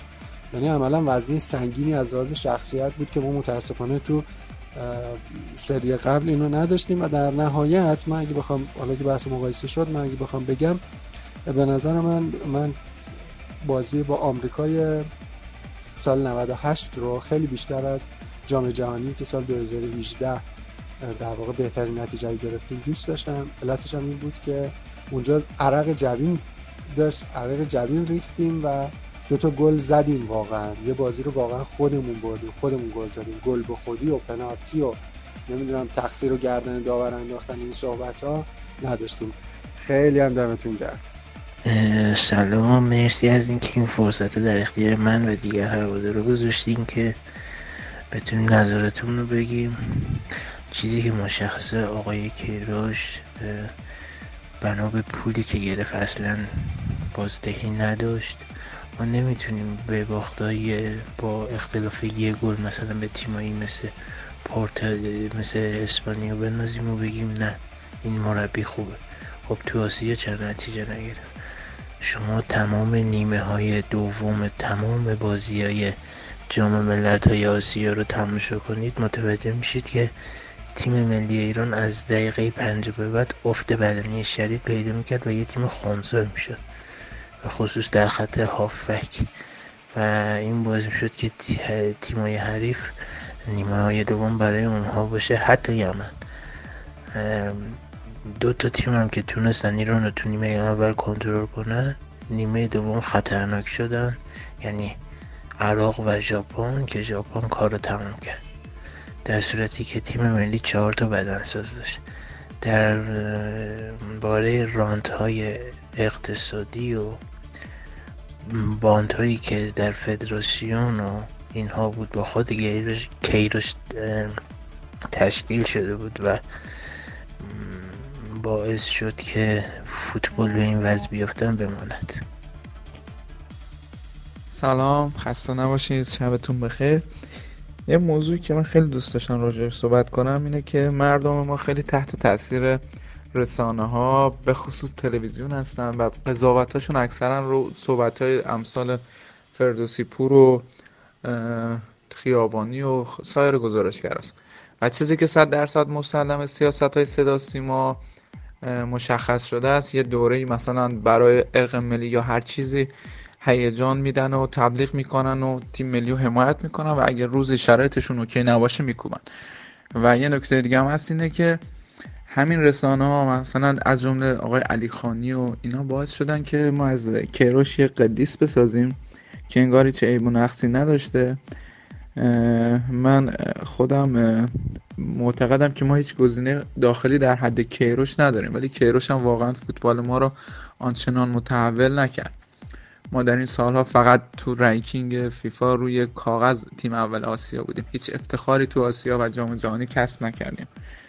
ولی به خاطر اوضاع مملکت و شرایطی که هست تو رسانه مخصوصا صدا سیما هی حماسه سازی می‌شد. حتی در صورتی که ما از عراقی باختیم که دوره قبلی جام ملت ها که درگیر جنگ بود و مدت ها بود تمرین نکرده بودن. امسال هم یه بازی با یه حریف قدر داشتیم. ژاپن بود سه هیچ مفتزهانه باختیم.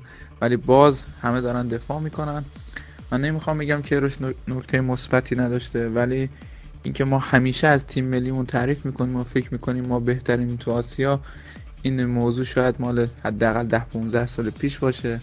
به نظرم فکر کنم جا ملت های 96 بود تنها سالی که ما شایسته بودیم قهرمان بشیم. از اون موقع هیچ وقت تیم ما اینقدر خوب نبوده که شایستگی قهرمانی آسیا رو داشته باشه و مدت هاست که ما تیم اول آسیا نیستیم.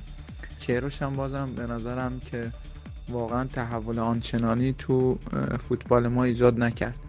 ما جلو تیمای بزرگ همیشه مشکل داشتیم و تنها کره رو خوب می بردیم که اونم رقیب سنتی بوده ولی جلوی ژاپن و امثال ژاپن و عربستان و استرالیا زیاد حرف برای گفتن نداشتیم. تاکتیک تیم ملی اونم میشه بگه خیلی وقتا یه بودی بود پلن بی نداشتیم. تو جام ملت قبلی من چون بازی ها رو کامل دیدم به جز یکی دو گل همه روی کورنری بود. نمیگم که اینا بده که شما یه راهی و خوب بلد باشی برای گل زدن. ولی بعد بلدم باشی وقتی تیم حریف این حربه رو خونسا می‌کنه راه دیگه هم داشته باشی. آخرین موردی که می‌خوام در مورد صحبت کنم اینه که کارلوس کیروش شخصیت زیاد مناسبی نداشت. کارلوس کیروش مربی تاپی بود. عادی صحبت کرد چه کریری داره چه سابقه ای داره ولی خب یه شخصیت لومپن داشت. یه شخصیت هوچی داشت یه شخصیتی داشت که خوب سو استفاده می‌کرد از احساسات از شرایط. من خودم وقتی نیمه نهایی جام ملت‌های آسیا حذف شدیم ناراحت نشدم. روحیه چی بهش میگم ملیگرایی دارم. دوست دارم کشورم موفق باشه ولی نه با هر وسیله یعنی من خودم اعتقاد دارم هدف وسیله رو توجیه نمی‌کنه. اینکه من برم قهرمان بشم ولی با یه برنامه زود بازده یه برنامه اشتباه یه برنامه ناکارآمد. اینو اصلا دوست ندارم. اینکه ما اشتباهات و ناکارآمدی مدیریتمون تو زمان آقای تاج و کفاشیان نتیجهش بشه قهرمانی آسیا رو دوست ندارم. من خودم به شخص دوست دارم. تیممون اگر نتیجه می‌گیره از بیس همه چی خوب باشه. نمی‌خوام اون ناکارآمدی ها اون فسادی که هست بیاد پشت سر یه قهرمانی جام ها قرار بگیره و پاک بشه. می‌خوام اونقدر این فسادا اونقدر این ناکارآمدی ها اونقدر این بند جور کردن برای حضور به عنوان رئیس فدراسیون بودن ها منصب هایی که داره عملا بین خودشون تقسیم میشه این افرادی که معلوم نیست از کجا میان تو فوتبال اینا اونقدر بولد باشن اونقدر تو چشم باشن. اونقدر مردم بهش اعتراض کنن اونقدر ناکارآمدی و نتیجه نگرفتن پشتش باشه تا بالاخره یه روز حذف بشن. من حاضرم تیممون چهل سال دیگه هم قهرمان آسیا نشه ولی وقتی قهرمان آسیا شد لذت ببرم. یه برنامه پشتش ببینم. ببینم ما زحمت کشیدیم که اینجوری شد. قرار نباشه مربی ما بزنم بالا بگم. مدیر ما رفت یه بند جانبازی جور کرد. به هر نه بهش گیر دادن که چرا اینجوری شد. اون به خاطر اینکه اینا از یاد اهالی فوتبال بره. رفت پشت کارلوس کیروش قایم شد. بهش پول داد وعده داد قدرت داد. سکوت کرد جلوی اشتباهات کارلوس کیروش جلوی حرفای بدی که زد. کیروش خیلی جاها کوتاه اومد رفتارهایی داشت که فقط به خاطر ضعفاش بود و مجبور بود سکوت کنه و ساکت بمونه. از اون ور کارلوس کیروش خیلی اشتباهات داشت خیلی نکات تاریک داشت ولی از اون ور اومد پشت یه سری نتایج مقطعی یه سری نتایج شانسی یه سری ناکارآمدی های فدراسیون یه سری ناکارآمدی های کل سیستم ورزشمون پنهان شد. این کم کم همینجوری از بالا به پایین تو سیستم فوتبال و شاید ورزش ما وجود داره. ما پر از ضعف و ناکارآمدیم و اینای کم کم به پایین دستی ها سرایت می‌کنه و هی میان پشت موفقیت های لحظه ای یا هواشی قایم میشن. من نمی‌خوام این اتفاق بیفته و هیچ وقت ناراحت نشدم به خاطر اینکه تو جام ملت ها نیمه نهایی حذف شدیم. ما اصلا لیاقتش رو نداشتیم. چه از لحاظ زیرساخت چه از لحاظ برنامه ریزی چه از لحاظ شخصیت فوتبالی. انصاف هم بخوای رعایت کنی ژاپن و کره جنوبی و قطر و حتی امارات خیلی برنامه بهتری داشتن نسبت به ما. تلاشای بیشتری کردن خرجای بیشتری داشتن و واقعا حقشون بود برن اونجا قهرمان بشن. من اون کمپ قطر رو نمی‌تونم هیچ وقت رد بکنم بگم این کمپ کمپ خوبی نبود. اون کمپ تو دنیا بیمثاله عالیه. اون سیستمی که انجام شد عالیه. این چند سال اخیر بودن سی سال اخیر ژاپن برنامه که ریخته عالی بوده و واقعا اینا قهرمان نشن تا ما قهرمان بشیم. اصلا حقمون نیست. خب کارلوس کیروش که ما دیدیم اول سرمربی تیمای پایه بوده. چرا نتونستیم از کارلوس کیروش که سابقه سرمربیگری تو تیمای پایه پرتغال رو داره تو تیمای پایه اسپورتینگ لیسبون رو داره. با اون سابقه ما نتونستیم ازش استفاده کنیم. بیایم یه تیم امید خوب یه تیم جوانان خوب یه تیم نوجوانان خوب زیر دست کارلوس کیروش پرورش بدیم. یه سری سرمربیای خوب داشته باشیم بغل دستش. چرا؟ چون ما اون بالا دستی نبودیم مدیرامون تو فدراسیون بالا دستی نبودن. امر و نهیا رو نتونستن انجام بدن. چرا؟ چون خب توضیح دادم دیگه. مدیرامون ناکارآمدن.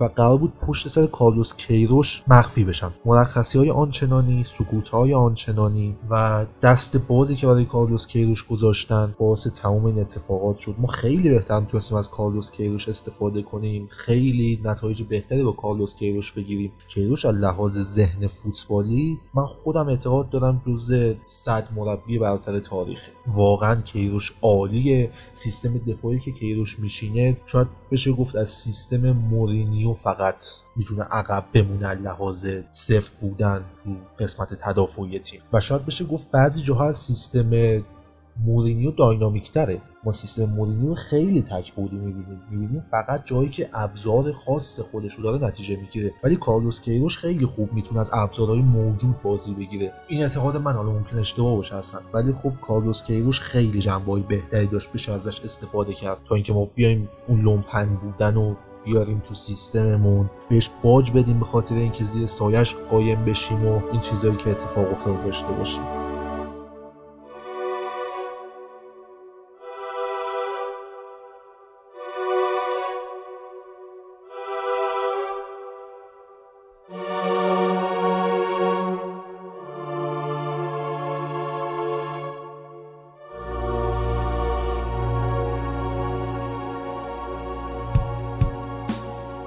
کیروش رفت و ما موندیم و هشت سال خاطره و غرور و غیرت و از این به بعد سالهای سال دلتنگی. به یاد مشتای گره کردش تو سئول زانو زدنش تو آزادی جنگای روانی قبل هر بازی.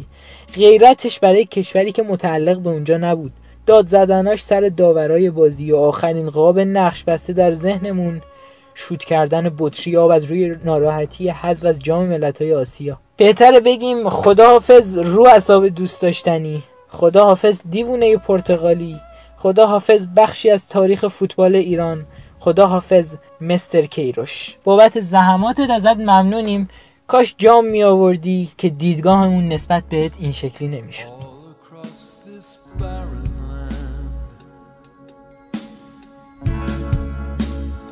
Elder voices tell stories of a desert ghost, the legend of a man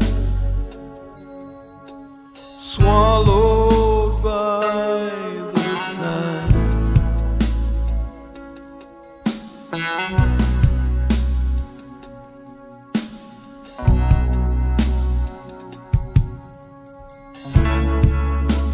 high upon the Jews.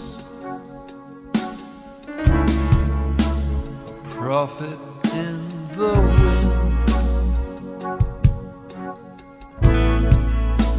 A vision like a mirage rises from the man. Swallow